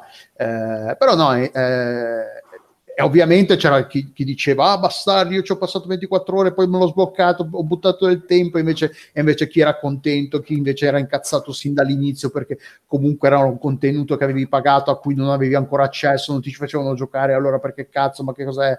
Eh, stato, a livello comunità ci sono state varie reazioni, eh, e però poi loro hanno detto che, hanno dichiarato che eh, abbiamo imparato, abbiamo, cioè, è stato un esperimento un po' sulla pelle dei giocatori, però hanno detto che abbiamo imparato da questa esperienza per il futuro, non è una cosa che non, fare, che non vogliamo fare mai più, è una cosa che ci piace, l'idea ci piace, però così come è andata, cioè non è andata come volevamo, quindi peccato, stavolta lo rifaremo magari un altro. Ma eh, tu sai per caso, qualcuno sa per caso se gli indizi erano in qualche modo legati eh, all'ora di Destiny? Cioè, bisognava no, no, que- no, no, non erano legati or- all'orario, era praticamente... No, no, no, no, allora, cioè alla storia, alle, alla no. mitologia, perché nel senso mi ricordo che quando c'era World of Warcraft c'era gente che proprio se ne fregava, comple- c'era ancora in realtà, però non ci gioco più, sì c'era gente che no. se ne fregava completamente giocava solo sport, in, materia, modalità sportiva. Però. Materialmente dovevi avere delle, perché queste for, quest, in queste forgi crei delle armi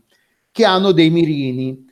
Usando quelle armi in, quella, in quell'area del gioco, in alcuni punti vedevi delle, delle, cose nascoste, tipo, vabbè, tipo, vedevi dei simboli e quindi dovevi sparare con delle armi precise a, sim- a questi simboli in un ordine preciso. E c'era tutta una serie di indizi, di roba che scritta nel, in un linguaggio non, eh, del gioco, che la gente lo traduceva su, su Twitch. Cioè, c'è stato uno sforzo enorme da parte della comunità. È stato bello all'inizio, poi quando la gente ha cominciato eh, 24 ore di seguito, 36 che non riuscivano, erano, se non sbaglio erano 7 rompicapi di, di seguito, avevano fatti 6, il settimo però non riuscivano a farlo.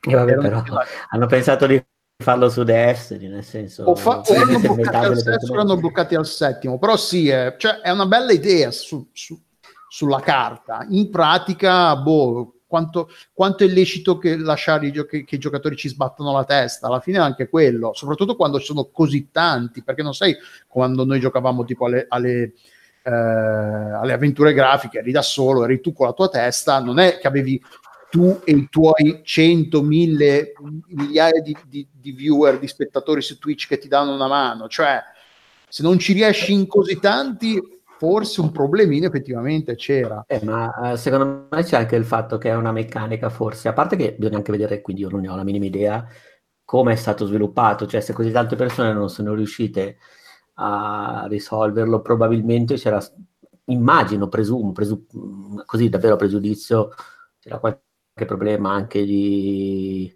Sì, sì, ma loro hanno design, di chiarezza, di linguaggio, cioè non, non dipende sì, sì, solo loro da... Loro hanno ammesso che non era chiaro come pensavano che non era così chiaro come pensavano fosse.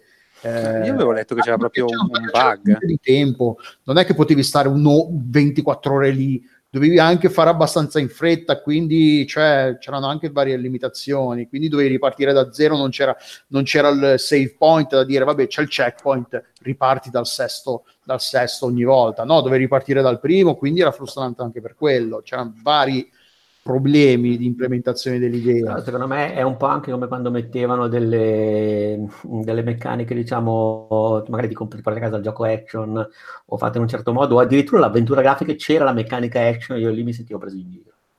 Quando, ah, probabilmente anche, è anche questa cosa qui.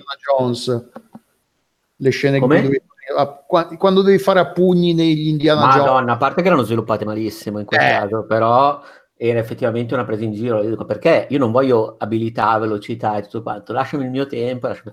però vabbè, è comunque un esempio campato per aria, mi rendo conto. No, però vabbè, sì, mi ha sempre dato comunque... fastidio. Mi ha sempre dato fastidio, diciamo, essere un po'. Mi sentivo sempre un po' tradito, diciamo, quando um, mi portavo a casa un genere e ne trovavo l'escamotage fatto male afferente a un altro. Sì. No, no, come, ma... quando, come quando una... compri Brutal Legend, ti aspetti un action e poi invece è un RTS. Beh, però anche lì leggi la descrizione, però scusa, eh. no, non è che l'avevo nascosto che c'era la Però no, quello che dice Andrea sull'argomento, cioè è una delle, delle lamentele che hanno fatto, quanto era avulso da queste meccaniche, quanto queste, erano avulse queste meccaniche dal resto del gioco. Sì, alla fine usavi le armi per sparare ai simboli, però non è che fosse proprio una fase action sparatutto. Cioè, no, ma poi io mi interrogo anche davvero sul, sul, genere, sul tipo di attenzione che molti giocatori di questi giochi danno. Cioè, tu parlavi di simboli, di un linguaggio, è vero che era sviluppato attraverso una meccanica action, anche perché effettivamente quello è il, il rapporto che hanno costruito tra il giocatore e il gioco, proprio a livello di design. Uh, però così mi, anche il fatto che c'era un linguaggio, capisco che molta gente si sia sforzata, per un po' magari si è anche divertita, c'è stato anche l'esperimento sì, di farlo in gruppo e tutto, però in generale mi, non so come dire, molta gente davvero, mh, mm, nonostante poi in Destiny abbia lavorato molto sul, uh, sui riferimenti, sulle varie razze, sulla storia, però molta gente se ne frega proprio. Cioè molta gente dice, va bene, c'è anche questa cosa, ma io non devo occuparmene. Sì, no, senz'altro. Ma una cosa tra l'altro, io avevo letto superficialmente la notizia mi ha posto di capire che il problema era che proprio c'era un bug in questa Sì, cosa. sì, ma mancava anche un pezzo. Un L'hanno ah, detto, pure. mancava un pezzo. Mancava un pezzo de, de, perché su uno schermo dovevano, sullo scher- su uno schermo di questa, di questa area di gioco dovevano apparire de, dei simboli de, che dovevano dare degli indizi in più. Magari poi non sarebbero serviti, non sarebbero, mm-hmm. serviti, non, non sarebbero bastati per far, far, andare avanti la gente, però comunque c'era anche questo problema che si aggiungeva alla difficoltà del tutto in sé. Beh, però in realtà sì. al di là di tutto mi sembra, cioè comunque io tra l'altro per, incredibilmente per un periodo ho giocato a Destiny al primo quando era uscito, poi mi sono fermato praticamente dopo la prima espansione, però mi sono divertito e effettivamente l'idea di una meccanica platform magari sviluppata diversamente, secondo me era una buona idea. Cioè platform, scusate, eh, puzzle era una buona idea. Ma no, anche magari non ci nascondevi dietro un DLC, la mettevi come una roba un po' più per sì, vedere sì, sì. filmato segreto, che ne so. La... Ma è vero, però comunque nel senso, poi tra l'altro in Destiny che davvero mh, mm, non spara tutto così, però ha anche una componente diciamo di storia di mitologia sviluppata molto bene. Secondo me non, mm, era comunque il gioco giusto secondo me su cui provare questo esperimento. Poi, oh, è la combo però tra contenuto a pagamento e, eh, e difficoltà. Secondo me fosse stata una cosa eh, nuova, ma magari una cosa avrebbero dovuto provare probabilmente provarlo con un, con un contenuto nuovo meno importante non una cosa che, aspe- che, tutta la comunità aspetta, che, che blocca. Certo. Un, un, saluto a tutti quelli che per giocare il, il, primo DLC di Bloodborne hanno dovuto ritornare a un certo punto con una certa cosa, o nel caso di giocarselo. Eh, que- sì, sono queste scelte che che, che, ti rendi conto che for- cioè, avrebbero potuto pensarci un po' di più. Magari sono Però in, in, in Bloodborne, in Bloodborne ci sta, la gente contesto. si aspetta solo il peggio. Esatto, Quindi... vuoi giocare il DLC? Incomincia a inginocchiarti sui fagioli crudi. lì, lì il DLC dovevi aver completato il gioco, ma non solo, dovevi avere anche un salvataggio, non c'è adesso, non me lo ricordo esattamente. Chiaro, sì, Però sì, non era immediato, la... gran... molta gente si è dovuta fare un'altra run. Ma no, è chiaro, se, se, compravi la limited del DLC ti arrivava a casa una squadra di picchiatori albanesi. Sì, sì, però è vero che con Bloodborne. però diciamo, ecco, secondo me è, è interessante, è stata anche una cosa, cioè non me la sento di, di, giudicarla sul piano dell'intenzione, poi è chiaro che non l'ho giocata. Però, no, boh, io mi sto immaginando un mondo alternativo in cui uh, Bungie uh, se ne va, uh, cioè chiude l'accordo con Activision, gli lascia eh, Destiny, non sblocca il DLC nascosto dall'enigma e il comunicato stampa è pensavamo che foste intelligenti, siete un branco di coglioni, cazzi vostri. comunque secondo me hanno voluto anche giocarsi un po' la mossa alla Regal Player One, cioè hanno comunque voluto anche fare questa roba qua. Ma sì, ma cioè, tutte, secondo me non, c'era, non, c'era una, non, non c'erano intenzioni brutte intenzioni, cattive intenzioni dietro la cosa. Loro pensavano che sarebbe stata una cosa divertente, che tutta la comunità a giocare insieme, a sbloccare questa cosa. E invece poi eh, la gente si è rotta i coglioni molto più in fretta di quanto loro pensassero. E eh, basta, io voglio sparare, fammi andare via. Eh. Sì. C'è anche a dire che la soglia di, di attenzione per queste cose è scesa molto, cioè idealmente se tu fai un enigma figo non è che dovresti aspettarti che venga risolto in un giorno. Capisco il discorso, ci sono un miliardo di persone che ci giocano, per cui tutta l'intelligenza collettiva è più smart, diciamo, del singolo individuo. Però anche pensare che tu magari hai lavorato tanto allo sviluppo di uno specifico puzzle per poi vederlo risolvere in tre ore, eh, non so, un po' secondo me toglie dalla, anche dal, dal, divertimento del scoprirti l'enigma da solo, comunque dai anche un po' più di tempo di ventilare, no? che magari la comunità parla, discute un po' di più su, su come si può risolvere, su cosa significa per il lore del gioco. Cioè va bene tutto, però tutto sommato io non... Cioè, però lì secondo me di, dipende anche dall'enigma, nel senso che sì, oggi, nel, certo. nel 2019 chi crea un enigma per un gioco, secondo me, può proprio veramente decidere fra due tipi base di enigma, dove uno è l'enigma, se vuoi, tradizionale, che tu ti metti lì, ci sbatti la testa e magari prima o poi lo risolvi, magari anche un po' andando attento, e l'altro è l'enigma che lo pensi proprio perché sia una roba impossibile e che può essere risolta solo se ci collabora LiveMind di internet eh, confrontando la, con la stella di Rosetta gli alfabeti mm-hmm. armeni del 1200 eh, se, secondo me ormai ha anche senso proprio pensare enigmi in, questo, in quest'ottica qua. Cioè io il mio enigma sì, lo sì, faccio sì, veramente folle perché è pensato perché venga risolto in quella maniera con la gente che mm. collabora. Ma tipo Fez o robe del genere sì, eh beh, sì però vedi Fez sì chiaro chiaro no beh, ma secondo me infatti è davvero interessante. Poi, in, cioè, davvero è un esperimento che mi affascina così a sentirlo raccontare. mi spiace che, che, abbia avuto qualche grana. Ecco. Eh, vabbè, vabbè. Eh, pr- prima che Davide, tu ci davi dei rincoglioniti perché parlavamo di, di streaming. sì. Cos'è sto no, project stream? Pensa a un mondo senza hardware. Eh, che, che, mondo triste, cazzo. Cioè, c'è l'hardware, cioè, come eh no, prima, scusa, soltanto concentrato se... da un'altra parte. E infatti, sì, se no, fosse no, tutto no. in streaming, tu saresti appassionato di hardware per server farm. eh, sì, con, con, meno RGB e più armadi, insomma. È il progetto di streaming di Google che è stato anche ribadito al CES dalla la CEO di, di AMD che ha... Scusate, ha lo so che sono stupido, ma a me fa sempre ridere quando si dice al CES, eh, non ci posso fare niente, sono qua che ridacchio. sì, soprattutto se dici se al CES e poi dici CEO, perché vaffanculo, oh, pronunci tutto in inglese o tutto in italiano. Vabbè, comunque, al Consumer Electronic Show hanno ricordato che c'era questo progetto stream di, di Google in corso dove eh, chi voleva iscriversi, un americano voleva iscriversi alla Project Beta, poteva giocare ad Assassin's Creed Odyssey. È la, la, fondamentalmente la versione di Project Extreme di Microsoft e di, come si chiama quello di PlayStation? PlayStation Now? PlayStation Now. Sì, sì esatto. Eh, quindi il tentativo di farvi giocare senza avere nessun hardware in casa se non un joypad direttamente sul televisore se avete un televisore con Android addirittura loro vorrebbero fare l'applicazione eseguibile direttamente sui vari come si chiamano il Chromebook. no sì no no, no su, Chromebook credo che adesso stiano anche per andare in pensione perché sta uscendo il nuovo sistema operativo di, di No, sì, parlavo de, del Chromecast. Ah, ehm, sì, esatto. E insomma, chi lo ha provato ne parla abbastanza bene. Eh, il problema è che parlano tutti abbastanza bene dei, dei, dei, progetti di streaming, ma poi ci avete mai giocato? Voi ne avete provato qualcuno? Ma tra l'altro, di, proprio di Assassin's Creed Odyssey, non so chi, si, chi se lo ricorda, ma in Giappone lo vendono anche su Switch dove ed è solamente in versione streaming, per cui probabilmente per quel gioco lì hanno fatto un'architettura di streaming particolarmente ah, ben fatta. No, sì. È uno in Giappone hanno Assassin's Creed e un altro gioco che adesso non ricordo in questo momento, che non, tipo un Call of Duty, immaginate, non è Call of Duty, però è un gioco così, che è disponibile su Switch come streaming, solo in territorio giapponese.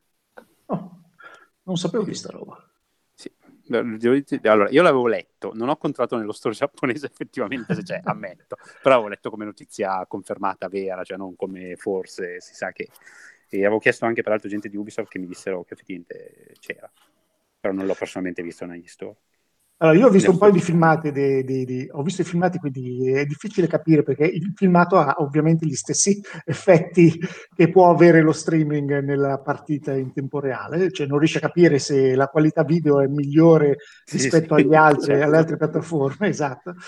Io ho provato quello francese Shadow, che era, era, avevamo fatto un evento qua a Milano, ero andato a provarlo ed era terribile, era proprio quella roba lì, come giocare a una partita su Twitch. Ecco a 720 e poi ho provato quello di GeForce Now ehm, che è la versione quella di Nvidia, anche qui è una, beta, è una beta che, che va avanti da, da, anni, credo, GeForce Now. Eh, ti perme- hanno, GeForce Now, ad esempio, ha una serie, un catalogo ristretto di giochi da cui poter giocare, se no ti fa inserire il tuo eh, account Steam e a quel punto vedi eh, che nella finestra del, dell'applicazione si apre Steam come se fosse eseguita sul tuo computer e da lì fai partire i tuoi giochi. Quindi acquisti i giochi, il ragionamento acquisti i giochi normalmente su Steam e poi li giochi senza avere un PC. Io ho provato a giocarci a Rocket League e sembra di giocare, non so, sembra di giocare a 30 fotogrammi al secondo in un, in un video compresso a 720. Mm. Io capisco che può essere apprezzabile se tu lo giochi su un tablet, a parte il fatto di prendere gli schiaffi perché se il, il, il ping non era neanche male, diciamo che si viaggiava intorno ai 30, eh, dai 30 ai 40 in alcuni momenti magari passa a 50. Um, sto, sto, parlando di avere il tablet ovviamente collegato alla wifi e il computer collegato via ethernet, non eh, da una roba mobile, chiaramente. Eh, però, insomma, c'è un leggero svantaggio rispetto a chi, chi gioca direttamente chi non ha il, insomma, l'effetto dello streaming che si aggiunge al ping normale della partita, però è terribile, cioè, è quella roba che su uno schermo grande tu lo guardi e dici ma perché siamo tornati al 2004 di botto? Cioè quella cosa che fai per provarlo ma poi non ci giochi. Ah sì, cioè, immagino che ci sia un mercato per, di persone che se ne sbattono le palle. Immagino che un sacco di ragazzini che lanciano Fortnite eh, e senza sapere che, senza neanche cambiare l'impostazione video perché tanto gli sembra uguale, magari si trovino bene anche a giocare con uno streaming del genere. Se uno apprezza soltanto un pochino l'aspetto grafico, dice, vabbè, ma cioè, anche in Assassin's Creed Odyssey, che io ho provato su GeForce Now, magari su quello di Google funziona bene, eh, però nel momento in cui nelle immagini ci sono un sacco di dettagli, dai fili d'erba a, a, agli alberi, diventa un pastrocchio di pixel terribile giocare con questi affari. E, e, ed è una cosa che tu dici, ok, sì, il gameplay sono riusciti a mantenerlo, però a discapito di, di, di tutta la parte visiva in modo apprezzabile. Non so, voi avete avuto qualche esperienza? No, io no. Io. Io credo di aver provato qualcosa di simile quando ho provato a giocare alla Steam, uh, Steam, ah, Link, Steam Link in casa mia con solo wifi, con un computer vecchio e la televisione tipo in un angolo della stanza dove prendeva male.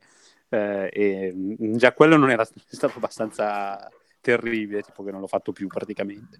Non oso pensare come sia uno streaming. Da, dai server eh, dai lontani, server. sì, esatto. Beh, tu Davide hai, hai, provato in Giappone Assassin's Creed su Switch in streaming, giusto?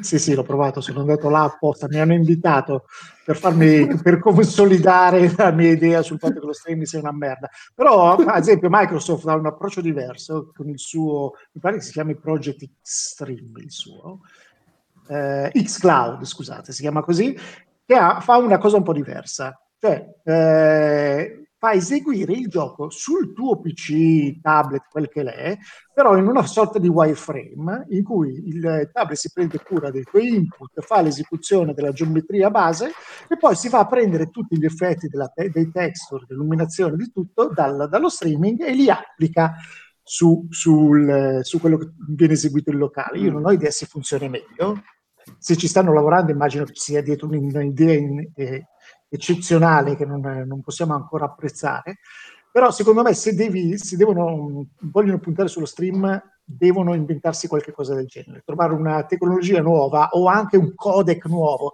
Usano tutti l'H264, che non è proprio la roba per cui uno eh, cioè è pensata per i videogiochi, è pensata per i film, ha i tempi di codifica lunghi. L'H264 l'H265, se tu gli dai tanto tempo di codifica, la qualità video migliora. Ovviamente nello streaming hai 16 millisecondi per offrirmi un, un, un gioco in, a 60 fps, 16 millisecondi cioè, vuol dire che la codifica che fai è, deve essere la più istantanea possibile perché sono semplicemente il tempo in cui arriva il mio input al server e torna indietro è già probabilmente superiore.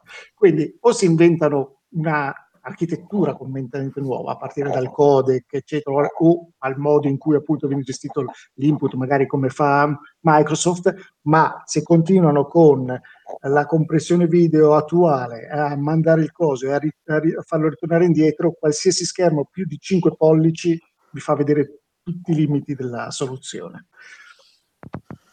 Comunque è, è affascinante su, cioè questa cosa di Switch che in Giappone ci sono Resident Evil 7 e Assassin's Creed in streaming, che lì secondo me la, la mentalità è, voglio dire, se vi vanno bene le conversioni un po' stronze dei giochi multipiattaforma su Switch, vi andrà bene anche il gioco in streaming che gira male. sì, immagino di sì. Lì c'è proprio quel livello. Eh, qualcuno per esempio di voi ha mai provato il remote play di PlayStation 4? Adesso è disponibile su app anche su tablet, io l'ho giocato su computer. Sì, puoi giocarci anche su computer. Sì, sì, sì, puoi giocarci su computer, però adesso c'era l'app che inizialmente Però lì sei sol- in rete locale dalla tua console. Ah, no, puoi fare lo- in remoto. Sì, sì. Cioè, puoi anche mandartela, puoi giocare col computer da Canicattì e la tua PlayStation 4 è a Milano, di, tipo. Sì, No. E com'è? E, eh, no, dicevo, secondo me eh, non è la stessa cosa. Io che tra l'altro non sono un, un, una un appassionato al dettaglio come Davide, non, eh, però mi accorgo della differenza effettivamente. Eh, diciamo così, trovo la cosa leggermente più sgradevole. Poi, chiaro, lì l'enorme vantaggio è giocarci su tablet quando hai la televisione occupata, roba del genere. Insomma, lì probabilmente il vantaggio è proprio la fruizione, non è in nessun modo la, la cosa tecnologica. Però in realtà ho amici, tra l'altro mi è capitato di fare una chiacchierata due giorni fa con un amico che si è preso la televisione nuova, così con l'app e tutto quanto, perché lui l'ha presa con un cer- di un certo tipo, cioè perché lui voleva l'app Uh, su Smart TV per il Ramp to Play, così dice così gioco con la PlayStation sia di sopra che di sotto senza spostare niente, senza cavi così. E allora contentissimo, quindi probabilmente c'è una fetta di pubblico che è entusiasta e che probabilmente sarà entusiasta anche di giocare in streaming a bassa qualità dovunque. Vabbè, infatti, c'è, sicuramente c'è la... ma io, credo che sia quello il motivo per cui quelle di Microsoft probabilmente al, al, alle tre presentano due console, la nuova console e la console dedicata allo streaming, perché probabilmente c'è un boh, 30% della popolazione mondiale di videogiocatori se ne sbattono un po' il cazzo e dicono a me sembra sufficiente la qualità video e ci, no, no ma c'è gente che mi dice no no per me è uguale cioè, ma, e lo capisco io per me è uguale che, che sono l'ultimo degli stronzi eh, quindi figurati Ecco. Ma sì, vabbè, ma alla fine è, cioè, è, come, è, come, quando. Ma questo da sempre. Tipo l'appassionato, magari un, un, po' che ci sta un po' più dentro, fa lo schizzinoso sulla grafica del, del, del, del, gioco che non è, che ne so, The Last of Us 2, ma è multipiattaforma un po'. E alla maggior parte della gente dice: Ma che cazzo dici? Guarda che è bella la grafica. È un po' quello. sì, sì, come sì. Bayonetta per PlayStation 3. Eh sì, o come quando ci andavano bene, o comunque quando a una parte dei giocatori andava bene la versione PAL dei, dei giochi per PlayStation sì, 1. Però PlayStation lì, era, lì, lì, però secondo me non c'era nessun vantaggio rilevante, nel senso che secondo me dallo streaming il vantaggio rilevante se strutturato no, bene... No, ma aspetta, non, sto di, non, sto, non è quello, ma infatti è quello che dico, cioè se la gente non diceva vabbè sti cazzi senza quando che in realtà non c'era nessun cioè non è che ci giocavi sul telefono sul tablet così ma lo giocavi sempre sulla stessa console stronza però europea e quindi più lento con le bande quindi dici adesso ci mettiamo pure un po' di vantaggio per cui c'è gente è chiaro, sì, sì. ma sì è probabile vabbè. poi se, io, io probabilmente molta gente su PAL come? Sì, cioè io ho sempre giocato solo su console PAL. Alla fine ah, poi beh, la velocità lì, è anche... Lì il vantaggio era che compravi il gioco PAL, punto. Cioè, sì, nel sì, senso, esatto. la console PAL, compri il gioco PAL, che cazzo devo comprare il gioco giapponese o quello americano, che sbattimento, vaffanculo. Sì, sì, no, assolutamente. Mm, però, boh, magari c'è, nel senso, io veramente non ho un, uh, una statistica tra le mani, posso veramente soltanto basarmi su ho chiacchierato con qualcuno e c'è gente che magari appunto si è presa la PlayStation 4 ma non sono giocatori assidui e la usavano anche solo per Netflix, la usano addirittura più per guardare per le app se non hanno la smart TV e tutto, dicono ah figata faccio tutto e a questo punto a questa gente dai pure in pasto l'app per giocare in remoto e sono contentissimi. Ma ah, sì, c'è gente che gioca con i giochi del, del set-top box del, della TV, cioè sì, poi c'è anche da dire che non, non, so quanto è grosso il mercato, però tipo, io sono di quelli che ha una enorme tolleranza per queste cose. Cioè, la volta che dicevo prima che in casa avevo smesso di giocare con lo Steam Link, non era perché la qualità non era perfetta, ma perché tipo una volta su due non partiva, mi si bloccava a metà, crashava. Cioè, questo livello di problemi parliamo. No, cioè, il no, problema mio, sì. io sono molto dell'idea che se la semplicità di attivazione, di fruizione del servizio, cioè tipo letteralmente accendo la TV, appiccio il joypad e funziona, anche se la qualità video non è eccellente, eh, e chiaramente se non gioco a quelle robe dove l'input è assolut- deve essere preciso al mille per mille, tipo se gioco a un, a un, TPS a caso, in linea di massima fare tranquillamente cambio rispetto ad avere 8000 fili, 8000 macchine collegate, eh, non avrei nessun problema a giocare a un servizio in streaming. Ah beh sì, se, sono, sono d'accordo. Se, se senza contare... utilizzo comodo tu parli di cavi, ma c'è anche banalmente il fatto, appunto, ho, solo Switch e così posso giocare. Sì, sì. Eh, Assolutamente. No, no, ma infatti... O, o no, io, sono, cioè, io ci, ci, voglio credere in questa tecnologia, nel senso in, io spero veramente che in futuro tutte le console diventino servizi, cioè per me sarebbe una figata totale. Lo diceva Saggio, no, non mi ricordo com'è la cosa, ma il punto è mi auguro che i tuoi disegni non si avvino mai perché in quel momento non avrai più nulla per cui vivere, no? Ecco, no, no, caso... ma io odio desiderare le cose, a me piace averle, per cui figurati, io spero. Cioè, io proprio c'è no. gente che dice io desidero, io no, no, io detesto. Io ah, voglio sì. essere sazio. io, la, mia, la, mia, la mia versione del futuro, immagino, il futuro che mi immagino io sarà una roba tipo streaming per il 90% delle persone. Tranne eh... non credo di rappresentare il 10% dei pianeti, non sono così grasso. è, un 10%, è un 10% di stronzi che si divertiranno a farsi la roba in casa perché come gli audiofili vogliono avere la mm. roba. Mm. Quindi faremo Se la fine degli audiofili. Esattamente, faremo la fine degli esatto. audiofili. Però, però probabilmente, però probabilmente vivrete nell'illegalità perché ci saranno a questo punto no no no, no che illegalità? vi, dovranno essere, in realtà non saranno il 10% ma saranno l'1% perché saranno gli unici che potranno permettersi le edizioni in vinile dei videogiochi che, saranno, che gireranno bellissimo analogico non c'è nessuna su, su audiocassetta come una volta. Ah guarda che meraviglia guarda quegli stronzi che giocano così male così io qui mi godo tutto. E c'è la casa in base segnalo che Trijump in chat dice io sto giocando a Warframe su GeForce Now, è brutto, è poco reattivo, ma gira comunque meglio di come girerebbe sul mio portatile di sette anni fa. Beh, oh, vedi, questa è, una, questa è, una, grande soluzione. La soluzione alternativa sarebbe fatti un computer nuovo, sono passa sette anni. Eh, eh, eh, fai un però... Quanto costa GeForce Now? Ah, è gratis, non riesco neanche a sconfiggerlo su questo punto di vista. Vabbè, però ragazzi, attenzione, ci sono un sacco di videogiochi di coin-op eh, che si giocano direttamente online e girano meglio che sul mio Game Boy. Va bene, dai. Una cosa, no, per, chi, sì. per chi una cosa completamente legata a questo discorso dello streaming, io non sono abbastanza tecnico per conoscere la risposta a questa domanda, a questo quesito, ma un domani, nel momento in cui tutto eh, navigherà, di, ci sarà lo streaming della TV, lo streaming del videogioco, lo streaming, già c'è il VoIP e tutte queste cose qua, non c'è proprio dal punto di vista tecnico un problema di troppi dati che si muovono e quindi si va a perdere, cioè tipo che non diventa più sostenibile, tra virgolette, perché l'inquinamento eh, elettronico che le ha un livello tale ah. che vai a perdere di fedeltà su... Ah, guarda, c'è già lo standard a 60 GHz della Wi-Fi pronto ai cancelli con eh, i router già presentati al Consumer Electronics al CES eh, immagino. sì, al CES esattamente. Sì, sì, con quello puoi, puoi, streamare la tua stessa anima. Diciamo non è assolutamente un problema questo. No, diciamo... anche perché tra, la, tra, l'altro voi sottovalutate un aspetto che a furia di costruire server farm e distruggere il pianeta poi ci rimarrà solo l'anima da streamare perché saremo tutti morti e quindi non lo so che è, mi sa che in realtà il passaggio allo streaming sarebbe un toccasano da questo punto di vista. Non sono 100 milioni di giocatori in casa che hanno la loro PlayStation, che a parte l'inquinamento prodotto dalla produzione della PlayStation, che vi ricordo mm-hmm. molto di più dei PC, eh, ma mh, mm, c'è, c'è, anche il fatto che insomma, se tu centralizzi l'hardware, quello viene condiviso da più persone, quindi probabilmente dal punto di vista ecologico lo streaming è un po' casana. Eh. Mm, ok, ha senso, sì. Eh, però non lo so, eh, lì bisogna vedere poi nel dettaglio tutti questi server, cioè comunque pensa all'aria condizionata. Per... Beh, io ricordo un articolo di ormai 6-7 anni fa eh, in cui si osservava che molti ragazzini, però lì si parla davvero del fatto che uh, veniva addirittura criticato il fatto che non si scaricavano il video, ma se lo guardavano mille volte su YouTube, quindi se lo scaricavano sostanzialmente mille volte, ma senza conservarlo, e questa cosa era, diciamo così, invisa. A chi? Eh, era un articolo di Paolo Attivissimo, il disinformatico, non so se... Non ricordo, ricordo il nome.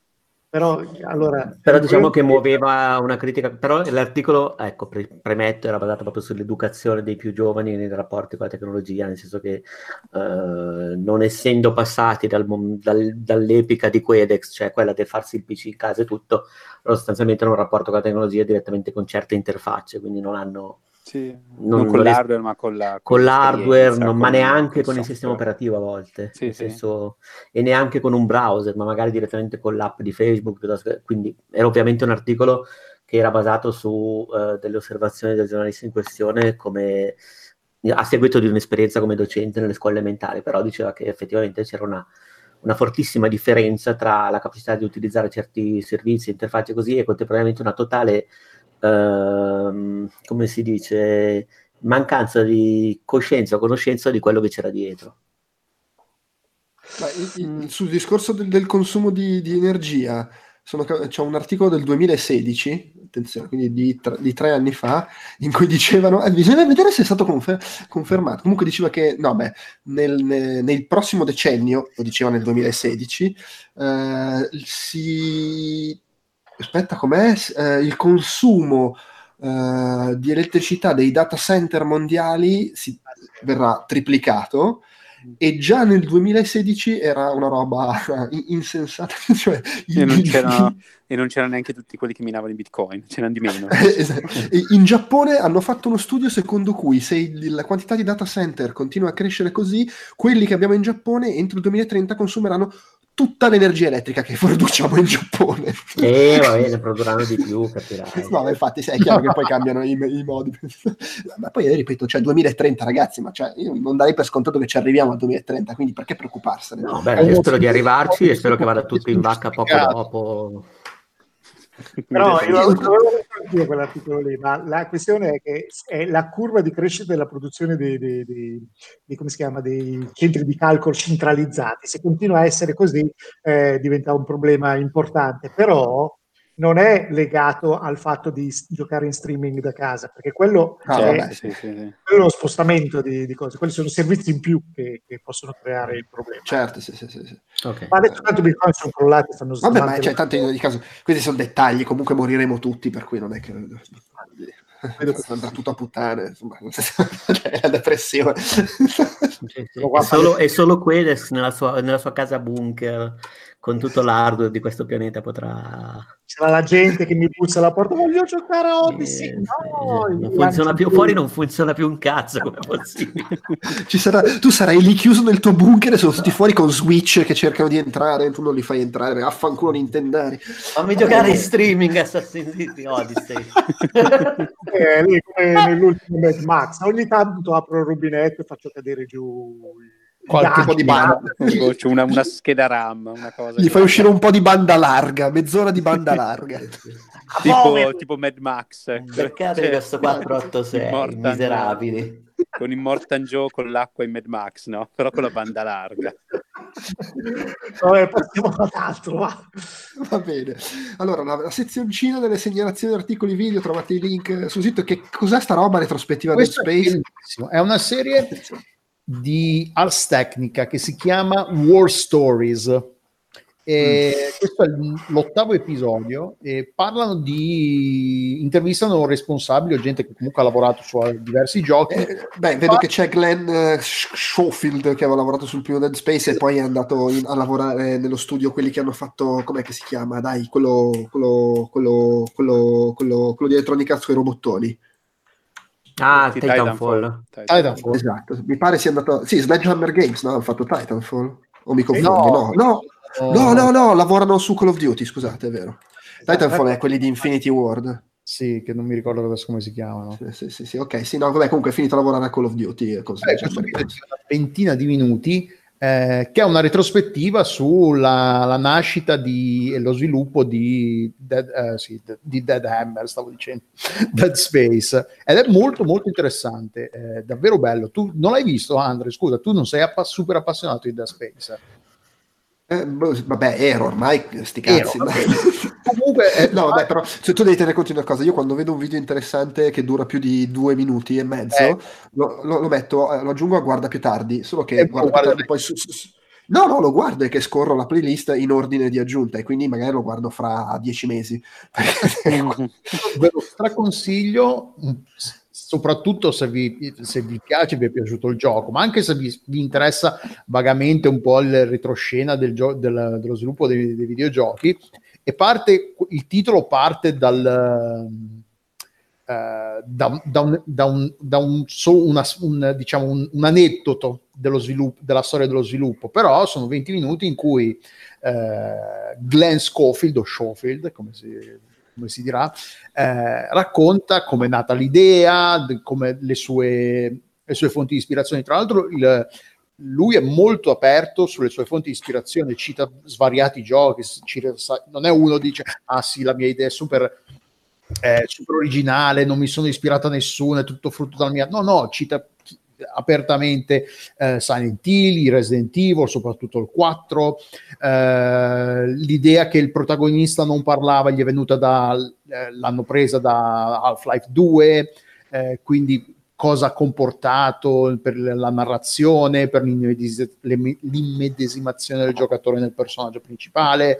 Eh, la scelta poi eh, eh, racconta qua, le idee base del gioco che ci dovevano essere quindi ci, allora nel gioco ci dovevano essere queste cose che c'erano gli, gli smembramenti ovviamente e poi che doveva far paura ci, non ci doveva essere nessuna interfaccia a schermo quindi come è nata l'interfaccia con, da, eh, lo sviluppo l'idea che ha dato eh, eh che ha fatto partire poi tutta la cosa del, del, del, dell'inventario che veniva fuori dal, dal, dal, suo datapad, da qualcosa che va sul polso, non mi ricordo perché il gioco non me lo... Cioè, e, e, comunque no, è super interessante, ve lo straconsiglio, è in inglese, non so se ci sono i sottotitoli perché alcune cose eh, su, come si chiama, su YouTube hanno i sottotitoli, aspetta, sottotitoli. In inglese, in inglese e autogenerati, per cui... E autogenerati, quindi boh eh, però ne vale, è, stra, è stra, stra, stra, interessante. Lui è una persona molto simpatica, parla chiaramente. Tra l'altro, adesso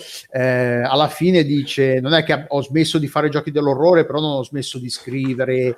Eh, continuo a scrivere, continuo a pensare a cose. Quindi prima o poi mi piacerebbe continuare a fare, perché comunque è un super, non è uno solo che ha avuto l'idea. Voglio fare un gioco dell'orrore perché farò, farò i soldi col gioco dell'orrore. No, è un appassionato del genere e voleva fare qualcosa anche che, rispetta, che rispecchiasse la sua passione comunque. Beh, cioè, poi ha scelto un modo diverso di fare un gioco dell'orrore, è andato a lavorare su Call of Duty. Eh, esatto. Eh. no, è, è interessante, cioè, quando racconta, c'è la scena in cui esce il tentacolone che, pre- che acchiappa il... Eh, com'è che si chiama lui? Isaac, claro. Isaac per, per, la caviglia lo trascina e racconta di come l'idea era, ah minchia sta idea è troppo una figata e poi racconta di come sta cosa che poi un, non è un, un, mostro ricorrente che ti esce è una cosa che succede una volta e gli ha preso un sacco di uh, risorse perché era una cosa completamente diversa. l'animazione de, de, di, di, lui che spara le armi, le animazioni, il suono, il design. Ci ha messo un sacco. E, e ha pensato, minchia, qua, qua va tutta puttana per questa idea. E invece poi no. Sono riusciti a, a livello di gestionale a, gestire, a, a trovare il modo per affrontare lo sviluppo e l'implementazione di questa scena. Però no, è, è stra, stra interessante e straconsigliato. Bello, bello. E poi la serie. Quindi, una serie di Ars Technica, ci sono altri sette episodi che parlano di altri sette giochi, c'è uh, Ultima Online, il primo episodio è su Ultima Online, poi c'è Thief, uh, Elemental War of Magic per Stardock, Sirius Sam, Star Control 2, Alien vs oh, Predator e Total War Rome 2. Ok, va bene, ho trovato il link. Tra l'altro comunque è interessante che, insomma, prima quando dicevi, ah, mette, insomma, le cose a cui si è ispirato, mi è venuto in mente, non è come Capcom che è andata avanti vent'anni a sostenere che Resident Evil non avevano copiato da Alone in the Dark. Poi appena, no, Shinji, Mikami, appena Shinji Mikami gli è scaduto l'NDA ha detto, no, ma certo, che cazzo, cioè, è ovvio che avevamo visto Alone in the Dark. no, no, ma è, è proprio ma can- è uguale.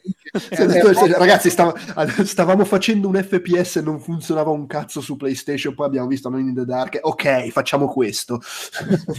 no, no, ma lui è proprio candido, lo dice, cioè è roba che mi è piaciuta e volevo fare una cosa altrettanto, cioè che avesse quelle cose lì. Parla delle scene che gli ha fatto paura in Silent Hill, le scene del... La, vabbè, la, la scena che ricordiamo tutti i cani che entrano nel corridoio del primo Resident Evil. Che no, dice... è chiaro, sì, sì. Vai, er- erano evidenti, diciamo, le, le, le, le, le omaggi. Le, le riconosce e, e, e lo dice a tutti chiaramente. Bravo Scopa, poi che gliene frega, lui se n'è andato dopo che ha fatto il primo di Dead Space, lavorava altrove. Quello bello. Ma anche secondo me era male, era Sì, anche secondo me era male. È stata proprio quella serie che in discesa, no? Cioè, parte... Però è per una discesa, comunque è un gran bel gioco. Sentirti parlare... Io, io, sarei disp- io, io, vi difenderei anche il terzo se ci avessi voglia, ma non ho voglia, eh, basta. Ormai è passato del tempo. Anch'io sono passato ad altro, a Call of... no, non a Call of Duty, ma vabbè.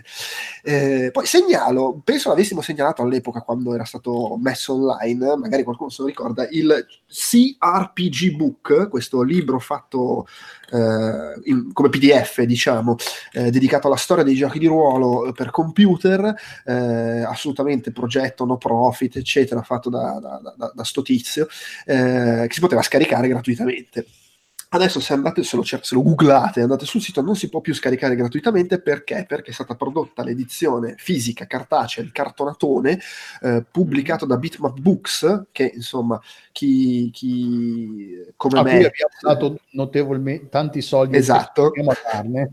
sono quelli dei Visual Compendium il recente il libro The Art of Point and Click Adventure c'è la Visual History di Neo Geo hanno fatto un, sono quelli un che tu gli fai direttamente accreditare lo stipendio sul loro, e, loro conto uno dei tanti ormai editori con cui succede questa cosa il libro su Gremlin Work vabbè comunque e... hanno fatto l'edizione cartonata che è in venta c'è l'edizione normale quella super collezionisti. Tra l'altro, la cosa carina, cioè, per chi mi interessa, che magari uno dice, vabbè, vaffanculo, avevi pubblicato questo libro gratuitamente, adesso non lo posso più scaricare, devo comprarlo. Però rimane non profit, nel senso che tutti i soldi che lui guadagna da questa cosa vengono eh, donati a Vososao, non so come si pronunci, che è una, un'organizzazione che aiuta i giovani nelle aree povere del Brasile. Quindi magari se comprate questo libro, oltre a buttare i soldi da nerd, fate anche una cosa buona.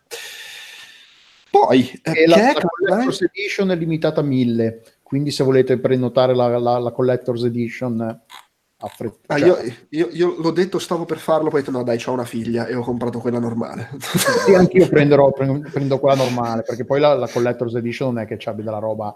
Sì, no, c'ha il contenitore figo e un qualche gadget, vabbè, faccio anche a me. Come si chiama? Core RPG Compendium? The CRPG Book. CRPG Book. E cos'è Cloud9? Non... Eh, se siete... Questa è una cosa che, che, di cui volevamo discutere, ma poi ci stiamo dilungando, la mettiamo tra le segnalazioni. Tra l'altro, la... avviso, scusa, avviso chi ci ascolta, se cliccate sul link, la prima cosa che vi appare è una strana fusione fra Alessandro e Emilio Cozzi. Questo è, il proprietario di, uh, di, Cloud9, il CEO di Cloud9, che è una, sto- che è una storia, scusate, una squadra, è una, una, una, un'associazione, come cazzo si chiama? Perché non è una squadra, è un'associazione che ha varie squadre di sport. Uh, quella che conosco io, la più famosa, è quella di League of Legends, però è anche il proprietario, sono, hanno anche il London Spitfire tra il, sotto la, la loro, il loro ombrello, sotto la loro organizzazione, che sono i, quelli che hanno vinto il campionato, se non sbaglio, di Overwatch, la Overwatch League, hanno vinto. E racconta un po', cioè, se mi interessano un po' il mondo degli sport, ra- racconta un po' di come è andata l'annata, di quello che è successo, di quello che non è successo, i, cambi, i vari cambiamenti di roster nelle squadre, eh, il rapporto con con i, con i, tifosi, perché poi alla fine si parla di sport, quindi ci sono i tifosi, e parla co- come di Overwatch, eh, il, il, pubblico di Overwatch si ha un po' diverso dal, dal quello degli altri eh, eh, giochi, perché mentre gli altri giochi sono sono seguiti da gente che fondamentalmente o ci ha giocato o ci gioca e quindi è, è, interessata al gioco. Overwatch ha un pubblico che è più eterogeneo, che, che tira dentro anche gente che, non, che, è un pochino più staccata al mondo dei videogiochi eh, grazie al, al, suo lore, come Blizzard eh, sta gestendo il, i, i, personaggi al di fuori del, del gioco, con, con, le storie, i filmati pre, e tutte queste cose qua. Ed è una, una, lettura abbastanza interessante. Poi, vabbè, il fatto che comunque questo abbia iscritto i London Spitfire alla, alla Overwatch League vuol dire che quanto, quant'è che costava l'iscrizione? Ce ne avevamo parlato, si parlava di qualche milione di dollari, se non ricordo male. Quindi è uno che gra- se non sbaglio è sponsorizzato da Red Bull o qualcosa del genere. Comunque sì, insomma, è uno che di soldi ne ha, ne fa e... ed è interessante. Comunque, cioè, è una lettura, non è lunghissimo, però è un po' un, retro, un aspetto del mondo dei videogiochi. Va bene, velocissimo, segnalo su Kickstarter questo The Blind Prophet, un'avventura punta e clicca con un taglio di quelli boh, vietati ai minori, super cupo, oscuro, sangue, morte e merda. Eh, sembra, mm. sembra sfizioso, eh, però... C'è il demo anche, vedo. Sì, c'è il demo, non l'ho, non l'ho, provato onestamente, non gli ho messo i soldi, lo dico, metto le mani avanti. Eh, stanno a metà dei 10.000 euro che gli servono, boh, vedremo se, se, se, se, ce la fa. Termina tra 27 giorni che oggi... Sì, c'è tutto, c'è tutto il tempo. Eh, poi abbiamo Le gente rosicano.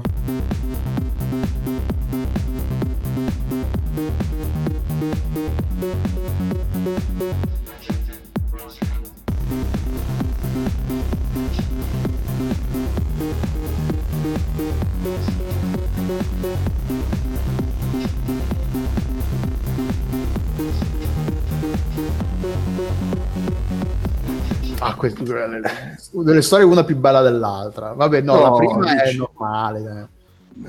Sto- storie belle non saprei comunque.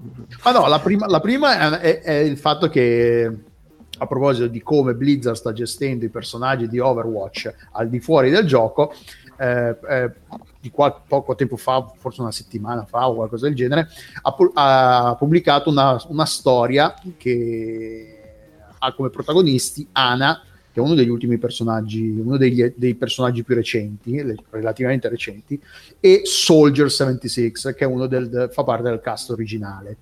E sono, parlano, sono entrambi tra i personaggi più anziani del, del gruppo. Sono, sono, Soldier ha i capelli bianchi, Anna si vede che, che, che, che è una donna matura e parlano del loro passato mentre guardano, stanno sfogliando delle foto e Anna vede una foto di eh, Jack, che è il nome vero di Soldier 76, in compagnia di un tal Vincent e parlano di come, ah, è tanto che non sentivo parlare questo nome. Poi la storia è quella tipica di quelli dei soldati che vanno in guerra per proteggere gente come Vincent. Io sono andato via, mi sono, sac- mi sono sacrificato, ho sacrificato la mia vita perché per fare in modo che gente che Vincent e le persone come lui avessero, potessero continuare ad avere una vita normale. E poi si capisce che, eh, cioè non, lo, non, è detto chiaramente nella storia, però si, fa, si, fa, eh, si sottintende, si fa capire che ci fosse una, fosse una relazione amorosa tra Jack e Vincent. E cosa che poi è stata se volete purtroppo eh, confermata perché su Twitter l'autore della storia ha detto chiaramente sì, Jack è, è omosessuale e stava insieme con Vincent. Eh, forse sarebbe stato più bello lasciarla un po' così, cioè l'abbiamo detto, era, si capiva chiaramente, non c'era bisogno di dirlo. Però ovviamente la cosa ha, suscitato varie reazioni tra la gente, chi ha rosicato, chi è veramente super contento che c'è un altro personaggio LGBT eh, LGBTQ in Overwatch eh, perché non è il primo il primo era Scusa, non dimenticare il più LGBTQ più. E, e, quindi sì cioè alla fine non cambia niente eh, in termini di, di gameplay il gioco rimane identico non è che questa storia cambia. Però fa, fa colore fa, fa lore fa background dei personaggi e coinvolge in maniera cioè per me che sono eterosessuale non, io non, cioè, ogni volta che queste cose succedono, fanno queste cose, e vedo la gente che è contenta, i, i giovani omosessuali, ma anche meno giovani, ragazzi, ragazze, eh, che vedono, che scoprono che un personaggio è omosessuale, sono super contenti e si interessano al gioco. Cioè, per, io non riesco a capirlo perché per, cioè, per, me sono sempre stati tutti eterosessuali questi personaggi. Per, noi siamo cresciuti con tutti i personaggi che non sono mai stati gay, non c'è mai stata questa cosa. Quindi l'impatto che può avere un personaggio, scoprire che un, perso- un personaggio è gay, penso che non potrò mai capirlo però cioè, per vedere che c'è la, l'immedesimazione, la rappresentazione nei media è importante e fa ge- la, la, gente contenta, per me cioè, fa benissimo a continuare. Cioè, alla fine non, a me non cambia niente, un personaggio uno è più etero, uno gay, però è bello, cioè è una cosa bella cosa che sta facendo. Sono anche, sono anche astuti, cioè furbi, perché lo fanno con dei personaggi che non sono sospettabili. No, tipo, sono, è, è, l'archetipico eh, del, dell'uomo macio, sì, esatto.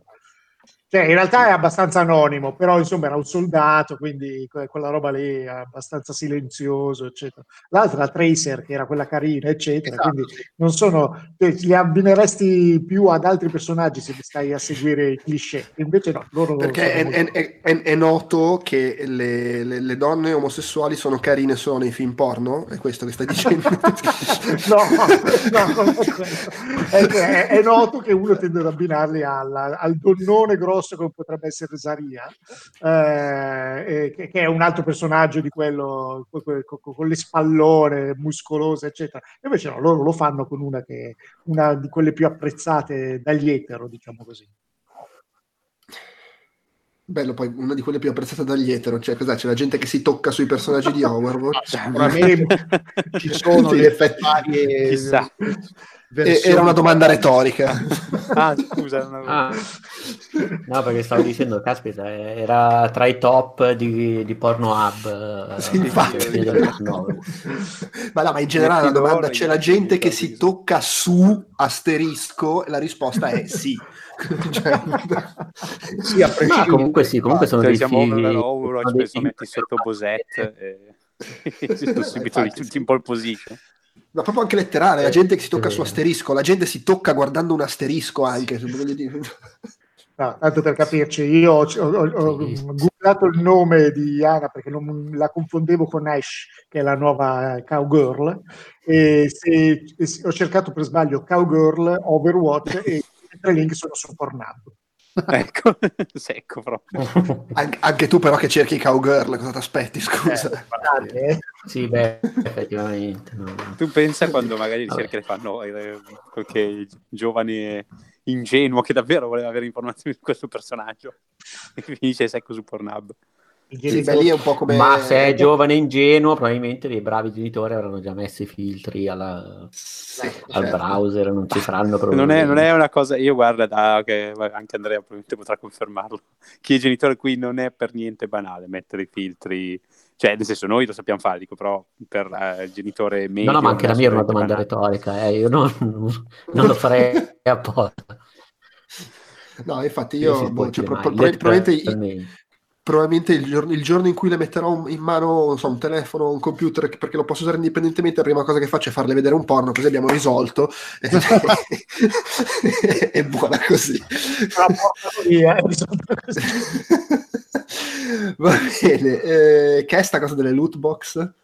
Questa è una roba che ho letto, cioè ho letto, di cui ho visto il video, eh, ne parla Jim Sterling nel suo Inquisition e lui parte dal, da dei tweet di David Jeff, Jaff, Jaffi come lo vogliamo dire, Jaffi, che argomenta che secondo lui queste, tutto questo movimento contro le loot box, queste censure, una cosa e l'altra, appunto queste, non sono, questo movimento contro le loot box, le leggi che stanno uscendo nei, in alcuni paesi e altri, altri paesi che stanno studiando la, se, se, se siano da regolamentare come è regolamentato il gioco d'azzardo, Secondo lui invece sono, sono delle, delle, delle, censure de, contro l'es, l'espressione artistica eh, dei videogiochi, che è un'immane cazzata, diciamolo. No, però, però, però, aspetta, no, io questa cosa ho visto, io ho visto solo le cose che diceva lui, non, non so poi il, il, il, casino che è scoppiato attorno. Lui non è che ha detto questo. Eh, eh lui, lui, lui, ha detto che le, le, va, è giù basandosi tra l'altro sulla legge americana, dice io non lo so come cazzo funziona il resto del mondo, in, in America giustamente le, i governi, le, le, si sta facendo legislazione per quanto riguarda l'ambito gioco d'azzardo, per proteggere i minori da, dalle loot box, eccetera.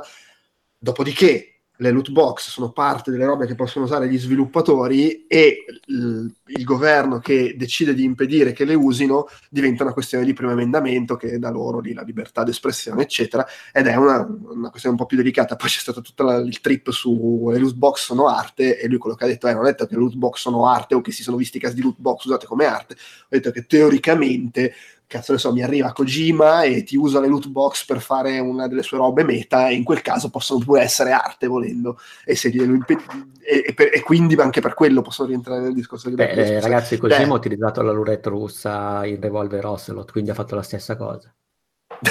Vedi?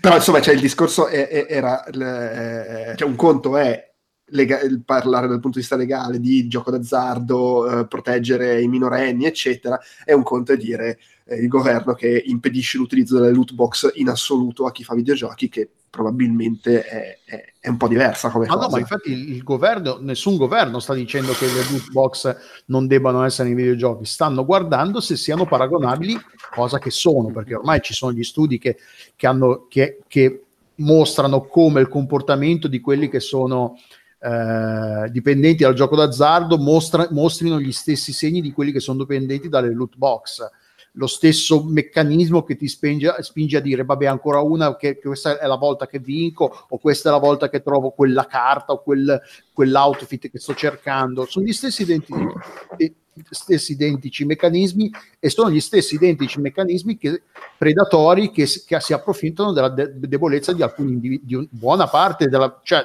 perché poi la, la porzione di eh, popolazione che sono, che sono deboli, che sono vulnerabili a questi meccanismi è piuttosto sostanziale. Quindi sì. il fatto che comunque ci sia gente che spende un botto di soldi, avevamo parlato di quello che aveva speso, non so, 30 No, chiaro, sì, però, ah, però appunto, cioè, esistono anche gli alcolisti, però non è che viene, viene vietato l'alcol. Sì, cioè, sempre, sempre legge che... l'alcol, non lo, l'alcol non lo, se tu vai, perché poi David Jaff dice anche la cazzata, ah sì, perché l'alcol poi allora eh, paragona anche l'alcol. E Jim Sterling dice: Sì, però l'alcol si parla di contesti. Tu non, non, non organizzi una, una fe- cioè no, tu, Andrea, per dire, non organizzi la festa di compleanno di tua figlia e cosa ci metti il punch col room? No, eh, ma, ma, appunto, ma appunto la regolamentazione per i minorenni, sì. Però non, questo non significa che non, cioè, i videogiochi ci sono quelli per i minori, sì, puoi mettere il in controllo il gioco d'azzardo negli Stati Uniti non è, non puoi farlo, non puoi giocare d'azzardo ovunque. No, il gioco d'azzardo. È, è, stato, è stato, in realtà è stato legalizzato sì. di recente. Ah, ok. Sì, poi vabbè, in realtà c'è anche da dire che è sempre il discorso de, di che cosa vince. Adesso al di là del meccanismo predatorio è lo stesso, però il gioco d'azzardo è determinato anche dal fatto che tu vinci denaro. Eh, poi il sì, discorso però... è sempre molto più generale dell'educazione a questo tipo di cose, perché nell'oggetto in sé non è che ci sia un niente di buono né di cattivo, però devi spiegare che cos'è. Beh, no, aspetta, se, se, se, l'oggetto è creato col, col, con l'obiettivo di farti spendere soldi... Eh, ma anche, anche un videogioco è creato con l'obiettivo di farti spendere soldi. Sì, però no, il videogioco una volta che l'ho comprato è finita lì, non mi fa spendere, non mi spinge, continua... no aspetta, il gio- videogioco senza loot box... Beh, aspetta, cioè, c'è videogiochi con videogioco, ci sono videogiochi che hanno dei sistemi di ricompense che sono legati alla abilità, all'acquisizione, certo, sì, cioè, sì, sì, che hanno diciamo sono delle ricompense sane, tra virgolette. No, diciamo, il videogioco, da, il videogioco, il loot box nasce nel contesto del fatto che per monetizzare più il videogioco, no? alla eh, fine appunto, il videogioco il suo è, è indifendibile, non c'è, non c'è, assolutamente nessun mondo in cui qualcuno mi possa convincere che la loot box è difendibile come meccanismo. Cioè, va no, bene, però, nel... no, però, questo non significa che la devi rendere illegale. No, sì, vabbè, però illegale no, però che venga regolamentata come è regolamentato il gioco d'azzardo, perché è quello sì. alla fine, è un gioco no, d'azzardo. Certo. Eh, ma, Poi è chiaro che però il gioco d'azzardo, fuori anche paragoni con l'alcol. Il, no, il discorso, però, il, il, bubbone che è scoppiato con Jeff che diceva questa cosa era comunque in risposta a gente che diceva le, bisognerebbe eliminarle per legge, eccetera. Che dici, vabbè, ma che cazzo dici? Allora eliminiamo per legge qualsiasi cosa crei dipendenza. No, è regolamentata. Esatto, regolamentata. Sì, no, che vada regolamentata, sì, sì però... poi in realtà... No, ma, ma, poi parlare anche di fare paragoni con l'alcol, parlare, cioè è, è, è, legittimo su un piano reale, nel senso che effettivamente il meccanismo che crea dipendenza è lo stesso. Però vai in un ginepraio di differenze legate a mercati, abitudini, ritualità di consumo, cioè veramente non puoi fare un paragone senza essere sbugiardato volendo. Anche questa poi Questo proprio sul piano di, di, No, chiaro, ma però anche lì il discorso, eh, paragone, di- di- il paragone era sul piano del eh, dice eh, il- le loot box sono un problema per chi ha problemi di eh, dipendenza dal gioco d'azzardo. E la risposta era: beh, sì, come qualsiasi prodotto legato alle dipendenze è un problema per chi ha dipendenza da quel tipo di, di, di, di Che poi tra l'altro chi ha lì. dipendenza, chi ha reale dipendenza da gioco d'azzardo, Sì, eh, mettere poi non è detto, cosa, cioè una persona un che ha una un'altra. Cioè, No, ma, un problema ma poi non è detto che una persona. persona che ha, anche se il meccanismo è identico, le dipendenze non sono interscambiabili, quindi No, no, certo, sì. non è che, insomma, Invece una cosa che vorrei dire a questo proposito brevemente è che spesso gli americani tirano sempre in ballo questa cosa del primo emendamento che avevo letto che tempo fa um, una specificazione, spesso si parla di queste cose, che viene generalmente tirata sempre in ballo molto a cazzo perché in teoria il primo emendamento, ricordiamo, sarebbe una cosa fatta per difendere ovviamente ehm, tipo i- le minoranze politiche in modo che possano esprimere, cioè un politico non può far sì che tu non possa criticarlo, non è che chiunque può dire tutto quel cazzo che gli pare. Ok, Vabbè, chiaro, è legge co- deve è come il- tutto. È come No, l'emendamento sulle armi che nasce, nasce per permettere al popolo di, di- di- di- Sì, sì, sì, ribellarsi di al difendere. governo oppressivo e poi diventa sì, il esatto. tizio col mitra. Che, Cioè, adesso, pur non essendo né americano né esperto di legge americana, il primo emendamento che non c'entri un cazzo con il bloccare o non bloccare il box. Però questo detto. Eh, no, no, vabbè, però lì, lì- lì è il discorso nel momento in cui impedisci a chi crea videogiochi di utilizzare una roba che fa uno strumento, se- se si entra nella libertà di espressione, Sì, rischia sì, di sì, diventare carità. o comunque potrebbe essere una difesa usata nel momento in cui se ne discute, cazzo ne so, di fronte alla, alla- in, in Sì, sì, tribunale per decidere. certo, certo, quello senz'altro. Eh, ma lì le, le diramazioni della dialettica veramente sono ingestibili, cioè puoi anche fare, eh, non so, anche difendere la tua espressione artistica come barista che fai dei, dei- cioè che utilizzi l'alcol per creare. Insomma, è davvero, cioè è una situazione che parte già con talmente tanti dislivelli che poi alla fine se, se la metti proprio sul piano della dialettica non ne puoi uscire. Mhm. No, no, chiaro, sì. È che eh, allora, di base è, è- è come tanti argomenti legati ai videogiochi. eh, so che tu, Delu, poi segui con particolare passione queste cose. Tende ad essere un argomento su cui è anche difficile avere delle conversazioni serene. Non dico fra di noi, dico in generale su internet, perché poi la gente esplode in una direzione o nell'altra e non si capisce più un cazzo. Ci si, ci si sbraita addosso. Eh, però sì, appunto, nel momento in cui si comincia a parlare, poi probabilmente gli americani sono anche abbastanza sensibili sul discorso eh, proibizionismo, eccetera, quindi figuriamoci. È, è- è un po' un caso. Mm, Però, non so, Alessandro, io ti ho anche un po' interrotto. C'era qualcosa che volevi arrivare a, a dire, forse? No, no, no, no, più o meno abbiamo... Cioè, il- trovo, trovo che il- co- comunque quello che David Jaff che si attacchi al che voglia de- difendere secondo me fa benissimo a voler difendere la libertà di espressione dei videogiochi come forma d'arte come forma di espressione ha bisogno di testare i limiti di spingere di, di vedere cosa è, è- capace di fare questo medium e, eh, se non glielo permetti il, il medium non crescerà mai come ha fatto il cinema come ha fatto la letteratura e tutto il resto. Però usare le loot box come esempio di cose per, dife- per difendere il videogioco dalla, dalla- dalla censura delle, delle- delle autorità, usare il loot box come scudo, diciamo, mi sembra veramente un- una roba, indi- cioè una cazzata enorme. Proprio Sì, per- s- sa- sai, sai cosa forse? È anche un po' la classica argomentazione, questa cosa mi fa cagare,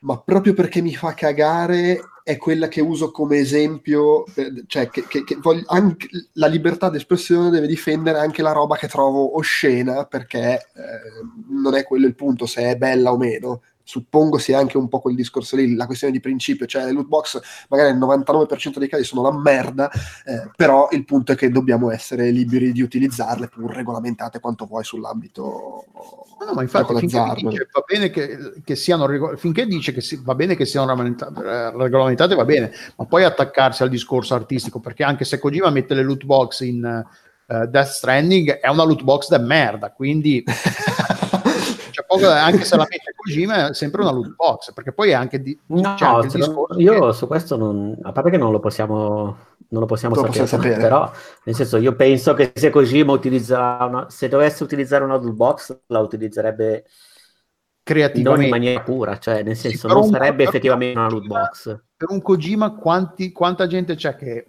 mette le, perché poi non è il discorso delle loot box, quando poi le loot box poi influenzano tutto il, il bilanciamento dello sviluppo del gioco perché poi quando hanno tolto le, le loot box da eh, il secondo Shadow of War, Lord of the Rings eh, e il cos'era e lo Star Wars, hanno dovuto ribilanciare tutto il sistema di crescita perché ovviamente era una rottura di farlo. L'avevano fatto apposta super lento così almeno la gente si arrivava al punto di non poterne più o mollava il gioco o mollava i soldi per le loot box quando è chiaro, fanno cagare tutto il gioco. Lì, lì, è appunto è quel discorso lì, cioè da una parte c'è il principio, le, le loot box fanno cagare nel, sempre quando vengono usate, però in potenza io non, non, non, voglio che mi venga tolta la possibilità di usarle perché è il principio in sé del, del bloccare l'utilizzo di una roba. Boh, vabbè, cioè diventa veramente un, una lotta sì, su... No, è un cinepraio, io sono della, della, della posizione che quando è una cosa che per uno che le usa bene, ce ne sono 100 che le usano di merda, allora usiamo, regolamentiamolo in modo che quei 100 non possano fare male. Anche se uno le potrebbe, eh, amen, eh, è un, eh, una vittima del fuoco amico, del friendly fire, del, del danno collaterale. Amen. Vabbè, sono, sono, d'accordo anch'io, eh, però diciamo ero più... No, fa bene, sì, ok. Diciamo, sul vietarle finché si parla in principio, ok, però quando incomincia a dire che cioè, quello che ci ha speso 30-35 mila dollari in loot box, soldi che non, ha, non, è che avesse particolarmente, poi c'era la storia di quello, un ragazzo che raccontava come il fratello fosse uno che aveva problemi di, eh, di giochi, di, col, col gioco d'azzardo e raccontava come hanno dovuto, cioè l'hanno dovuto, l'hanno salvato per, la, per i capelli, l'hanno tirato fuori per i capelli perché stava, si stava buttando dentro con eh, bische clandestine, tutto il resto. Quindi, sì, però questi eh, sono, casi, eh, sono molto casilini. Però, però siamo sempre lì come, come li regolamenti, nel senso puoi cioè, regolamentarli sempre nell'ottica vietarli ai minori. Cioè, tu vi, vi, eh, cioè nel, il discorso è sempre quello, non è che manchino i casi di gente che si uccide di... Lo so che il paragone non è perfettamente centrato, però visto che si parla di legalizzazione, cioè di, lega, di regolamentazione, di Stato che interviene, eccetera, alcol, droghe, fumo, eccetera, sono tutte robe e che cioè, il mondo è pieno di gente che ci si distrugge con queste cose qua. Ma comunque le, le, sono, la regolamentazione è vietata ai minori, fondamentalmente, e al limite no, no, venduto solo in quei negozi. Qui tu le, le, alcol, droghe, eh, tutto eh, no, il resto. Le droghe, per le droghe, tra le droghe e l'alcol ci sono Fatemi ovviamente cioè... Quello che voglio sì, okay. dire è la loot box nel videogioco è stata una cosa che è entrata è stata infilata subdolamente di nascosto e infatti l'esempio no, no, certo, sì, sì. questo ragazzo col, che giocava col fratello era quando il fratello ha incominciato a stare bene, giocavano a FIFA insieme, che era un momento in cui si distraeva, non pensava. E quando poi hanno incominciato a metterci le loot box dentro, il fratello è ricaduto nel, nel gorgo. Cioè, sono, ov- ovvio che è un esempio su mille persone a cui non è successo, però porca troia, abbiamo i fatti veri, concreti di gente che, sa- che soffre per queste cose qua. No, no, chiaro, è che secondo me difficilmente si può andare oltre il questo gioco contiene lootbox, eh, sappilo, barra è vietato ai minori, punto. È vietato ai minori. Oppure lo tratti, oppure lo tratti come le droghe che sono illegali, cioè... Mm, sì, esistono veramente, cioè, se, se, no, il punto è che esistono talmente tante discrepanze a livello sociale tra una, forma di tra una fonte di dipendenza e l'altra, che l'idea di regolamentare le toolbox veramente mh, mm, non saprei come fare, cioè non ma no, ma basta che... Ma così come non saprei... Questo gioco contiene il loot box e in quanto tale è vietato ai minori 18 e c'è scritto questo gioco contiene loot box, quindi un, anche un adulto che lo compra sa che c'è una loot box e quindi sì, magari lo evita sì, perché sa che, che o magari se lo va a sì, in realtà comunque il problema delle loot box adesso al di là di questi casi limite vari Star Wars o quant'altro che sono quelli che poi hanno sollevato la problematica ma in realtà sono veramente casi limite il problema delle loot box reale è nelle applicazioni dove non c'è niente da comprare ed diventa molto più difficile anche eh, gestire il discorso del questo è solo per bambini, questo è solo per adulti, un gioco come un Clash Royale del caso che poi ovviamente è molto molto più importante la box in quel gioco lì che non in Star Wars eh, Battlefront dico. ma no veramente no Electronic Arts la crescita vertiginosa di Electronic Arts è tutta dovuta alle loot box. Se no sì sì sto dicendo una cosa, dicendo una cosa diversa. Inten- stavo dicendo una cosa diversa.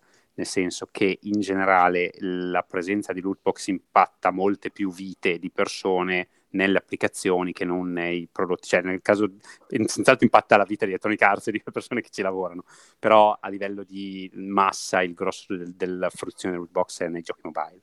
Ed hanno fatto anche abbastanza bene, peraltro, è più difficile è più difficile gestire la, l'autorizzazione di quel tipo di il, il, discorso questo non lo compri perché sei minorenne, sei maggiorenne ci sono tutti i blocchi dei cellulari il discorso del credito comunque c'è meno accesso al credito se sei minorenne la carta di credito se la metto dentro presumibilmente il genitore, lo, lo, fa il genitore presumibilmente, in teoria è un po' più semplice da controllare lì, però sono quelli lì, è lì un posto dove le box possono eventualmente fare danni dove vanno regolate, nei giochi, anche nei giochi AAA, però nei giochi AAA ce ne sono comunque un po' di meno e in generale hanno, sono meno, meno presenti in quel mondo lì, ecco.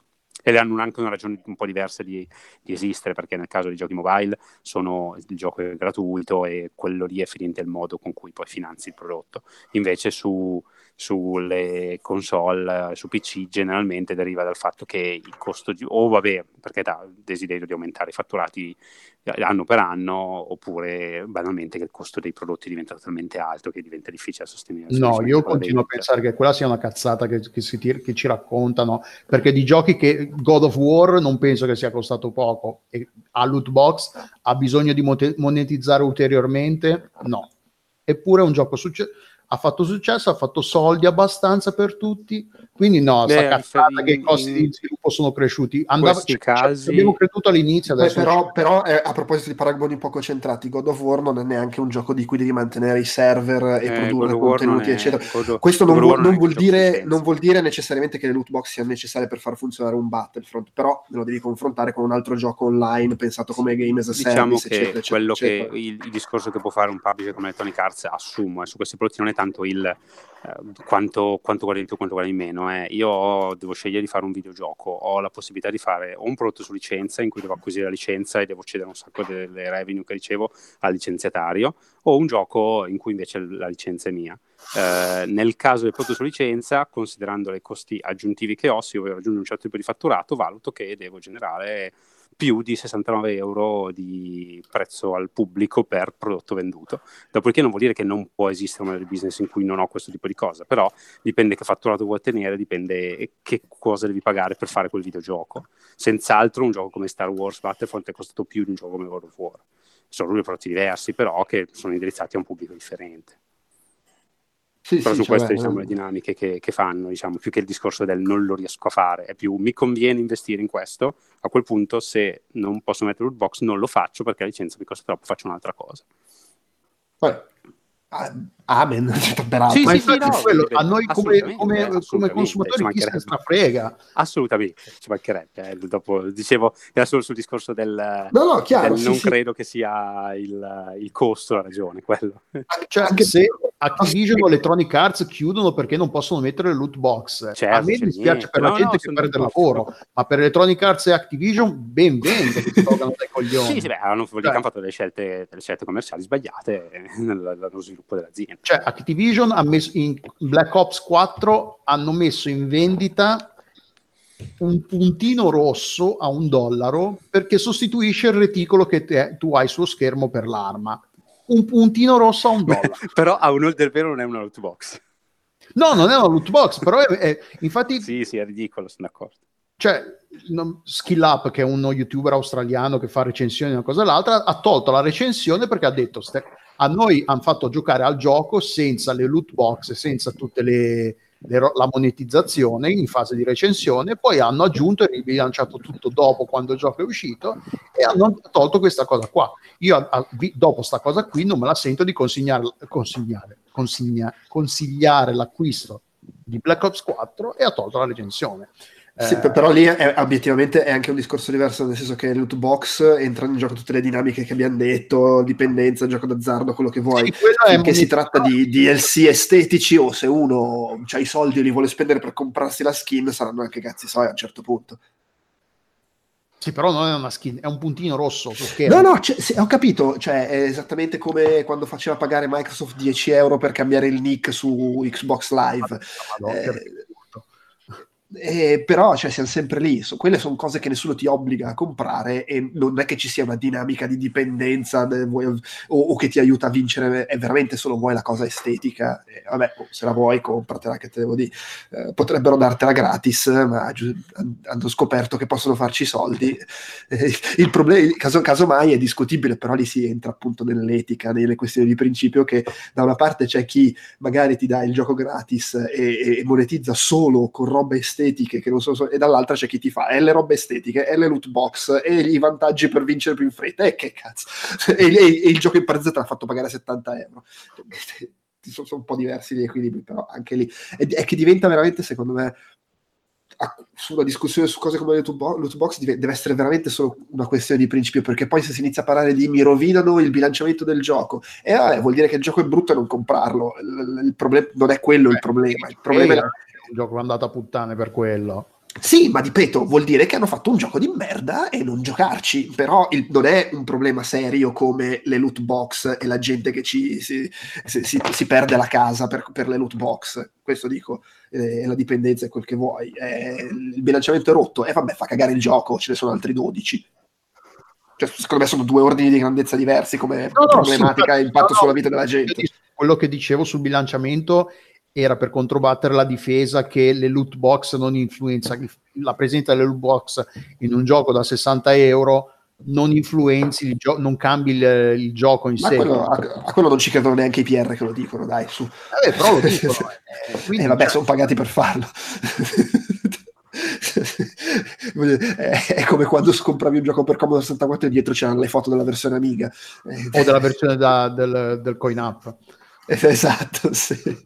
Va bene. Cosa è successo in casa Gearbox? Questa, questa è meravigliosa. Allora, si sono fatti eh, eh, allora, un eh, ex eh, come si dice, avvocato di, di Gearbox. Tra l'altro pezzo, era tipo responsabile legale della compagnia, cioè uno importante. Ha fatto, eh, ha fatto era stato eh, avvocato per Gearbox dal 2010 al 2018 ha fatto, ha fatto causa a Pitchford, non so se ha fatto causa a Pitchford o a Gearbox, eh, per aver violato vari contratti tra Gearbox e varie compagnie eh, di cui loro erano eh, proprietari. Tra le, ta- tra le, cose che si, eh, che, di cui viene accusato, eh, accusato Pitchford è di essersi preso 12 milioni di dollari, eh, di aver pre, eh, di aver mascherato, boh, mascherato, chiamato come bonus esecutivo, executive bonus, 12, do, 12 milioni di dollari che sono stati pagati alla Pitchford Entertainment Media Magic LLC, che è una compagnia di cui Pitchford è solamente è il solo proprietario.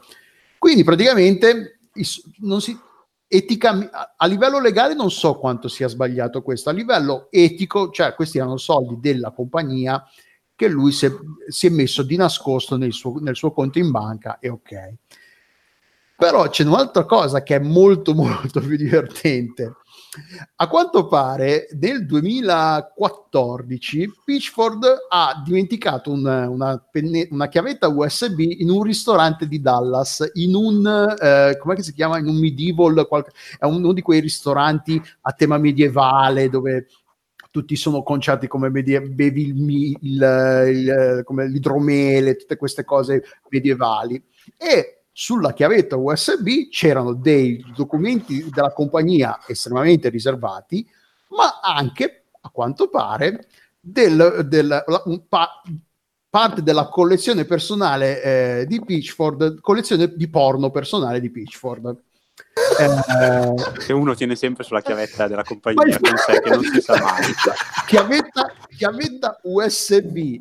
No, ma poi ragazzi lo streaming, ma dai. E non c'era, ma, ma no, aspetta, ma no, eh, aspetta, è ancora più bella. A parte il fatto che una roba su cui ci sono dei documenti, porno o non porno, se ci sono dei documenti riservati ci metti una cazzo di, di password, quantomeno. Soprattutto se ci metti pure del porno ma vabbè, ma a quanto pare poi quando è stato poi è stato è stata chiesto del, un commento a Pitchford su questa cosa e lui ha detto che eh, il video, il porno che era su USB era di una cam girl, una, una, ragazza che faceva spettacoli pornografici via webcam e che lui, eh, ma tra l'altro poi è, è andato in, eh, ci sono, poi, cioè nell'articolo lui candidamente ha detto nei dettagli cosa faceva la ragazza. E che lui l'ha guardato perché gli dava gli ha dato ispirazione per dei numeri magici perché Pitchford è appassionato è un, uh, un prestidigitatore è, è anche por- molto bravo a quanto pare eh, e quindi eh, cioè, cioè, leggetevi la tipo quando ci ha fatto credere che Alien Colonial Marine sarebbe stato un bel gioco lì è stato ecco, un grande esatto. e lui a, a, un certo punto lui dice questa qui non è una, una, una sex worker una, una, un'attrice pornografica è una cazzo di, di, di maga vedendo quella che ha fatto Oh, in effetti, è una bella giustificazione, diciamo, no, ma stavo, era, stavo solo studiando per, per, un trucco, una cosa. Perché poi... e quindi questa cosa è, perché poi vabbè c'è sempre questa cosa delle ragazze che più giovani sono, a quanto pare questa ragazza era piuttosto giovane, sembrava appena diciottenne, però legalmente 18 anni, cioè... Quindi va bene. E quindi poi... C'è, eh, è sta cosa, sì. E ho linkato anche un video di, eh, come si chiama quel canale YouTube, loro Leiden Gaming, che metà, quello di destra è Skill Up, è quello del canale di Skill Up, sono australiani entrambi, e raccontano di come loro a un certo punto sono stati invitati a uno di Peacock Party, eh, di cui pa- vengono, pa- che vengono nominati nell'articolo, e che, cioè, a quanto pare questi, queste feste c- c'erano adulti che si fa- mostravano, mostravano le proprie nudità a, a, minori e tutte queste cose qua.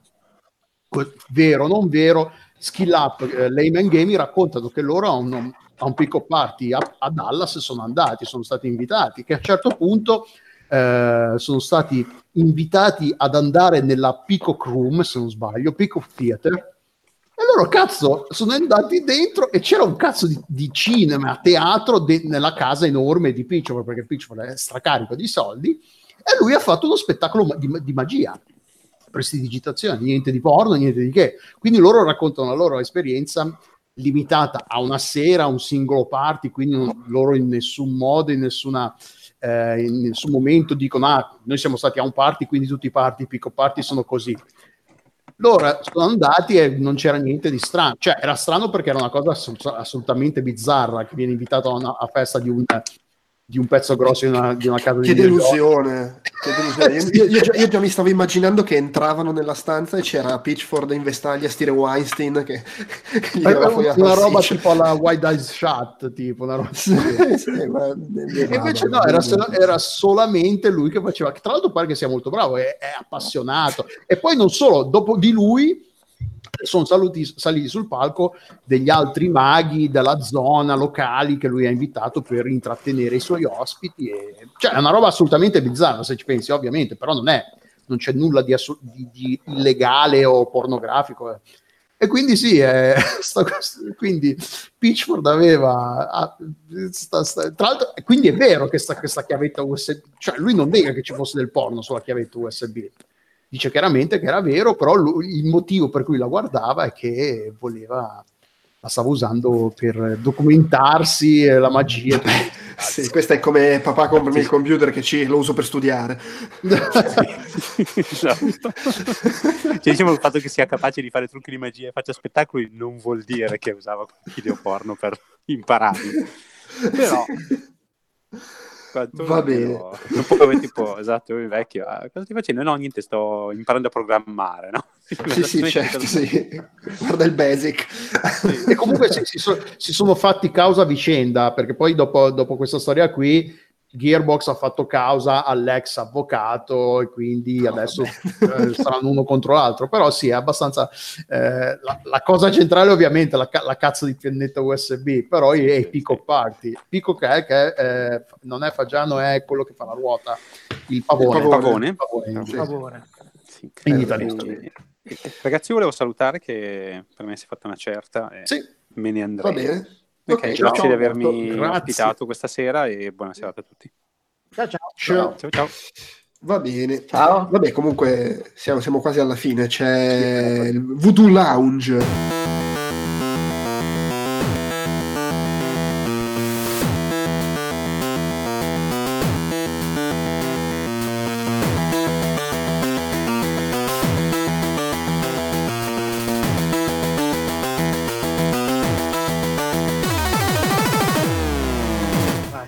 5 minuti.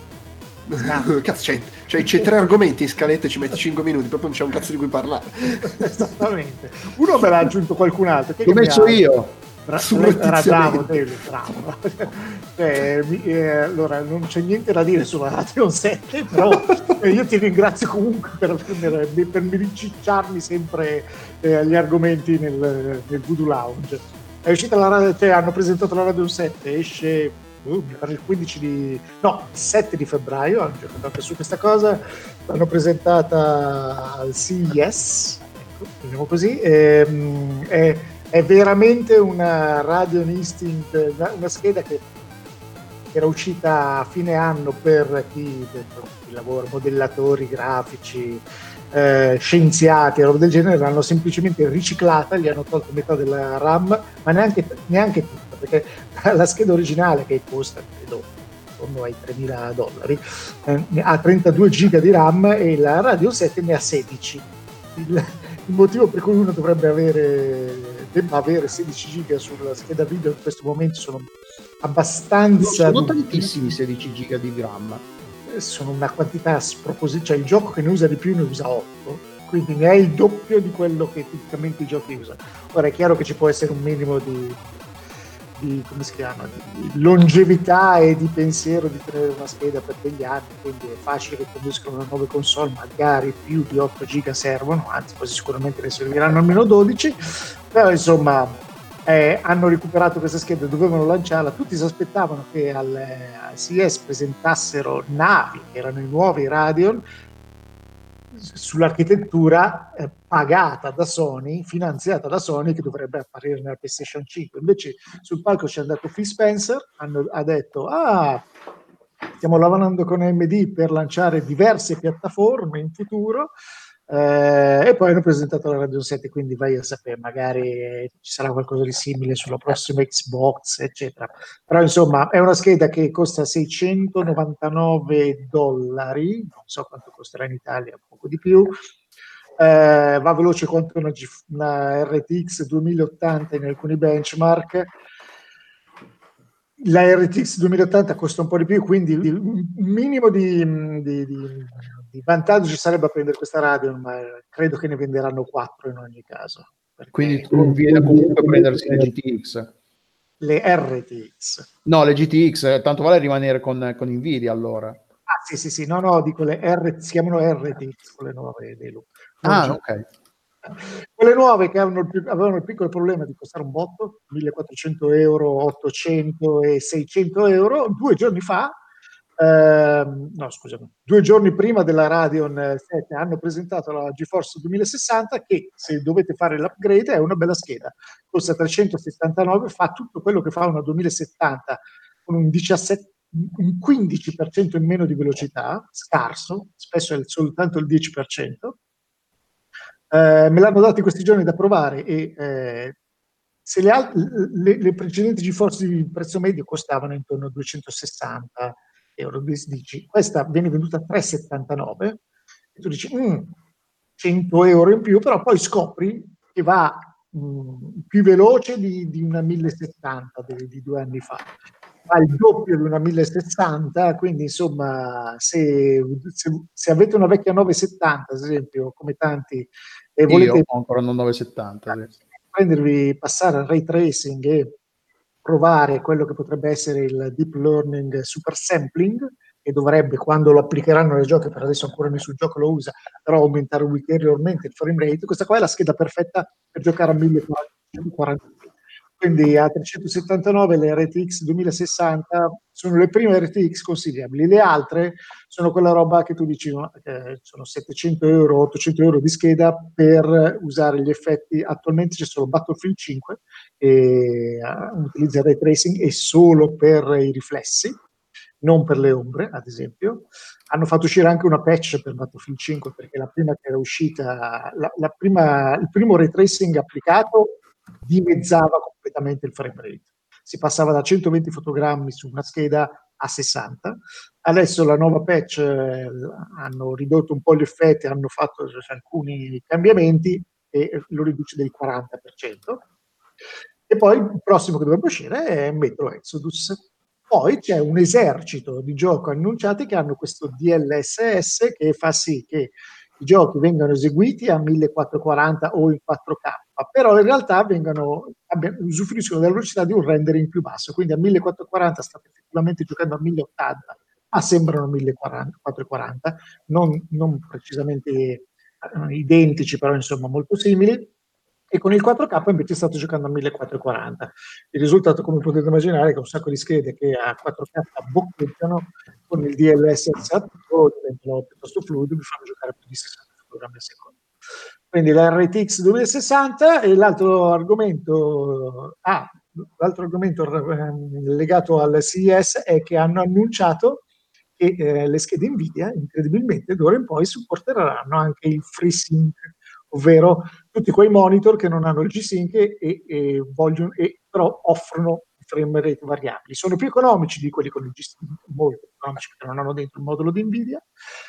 Ovviamente NVIDIA doveva la, la, appoggiarsi alla soluzione, quella più economica, mettendo, insomma, con i, su, con i suoi modi, ovvero per adesso ne hanno certificati 14 o 15 monitor con questa tecnologia, se avete uno di quelli potete usarlo anche da domani, cioè, anzi ormai da oggi, perché dal 15 di gennaio usciranno i driver che vi faranno usare i monitor con il FreeSync che sulla vostra GeForce se è uno dei 14. Gli altri, quelli di Nvidia, dicono che li hanno provati, non superano i test, non hanno la qualità video necessaria, quindi non, ai driver non ancora permettiamo l'attivazione di questa cosa.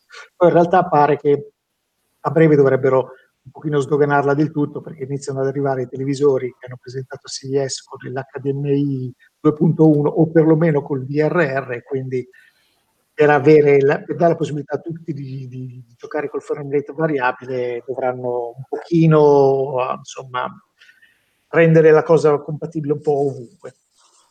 Eh, l'ultimo argomento è rapidissimo sul blog del, de, de, del team che si occupa delle DirectX è uscito un post molto nostalgico, se siete appassionati di hardware, andatevelo a vedere, immagino che magari lo linkerà dentro nei commenti dell'articolo, dove praticamente avevano scatolato tutte le loro schede video su cui avevano lavorato dal 1984 ad oggi.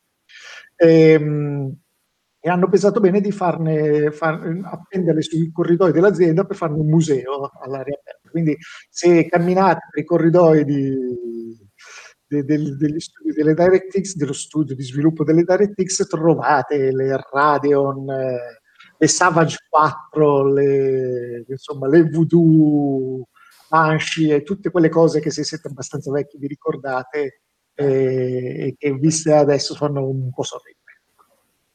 Certo, delle foto a, a, risoluzione un po' più grande ce le potevano mettere.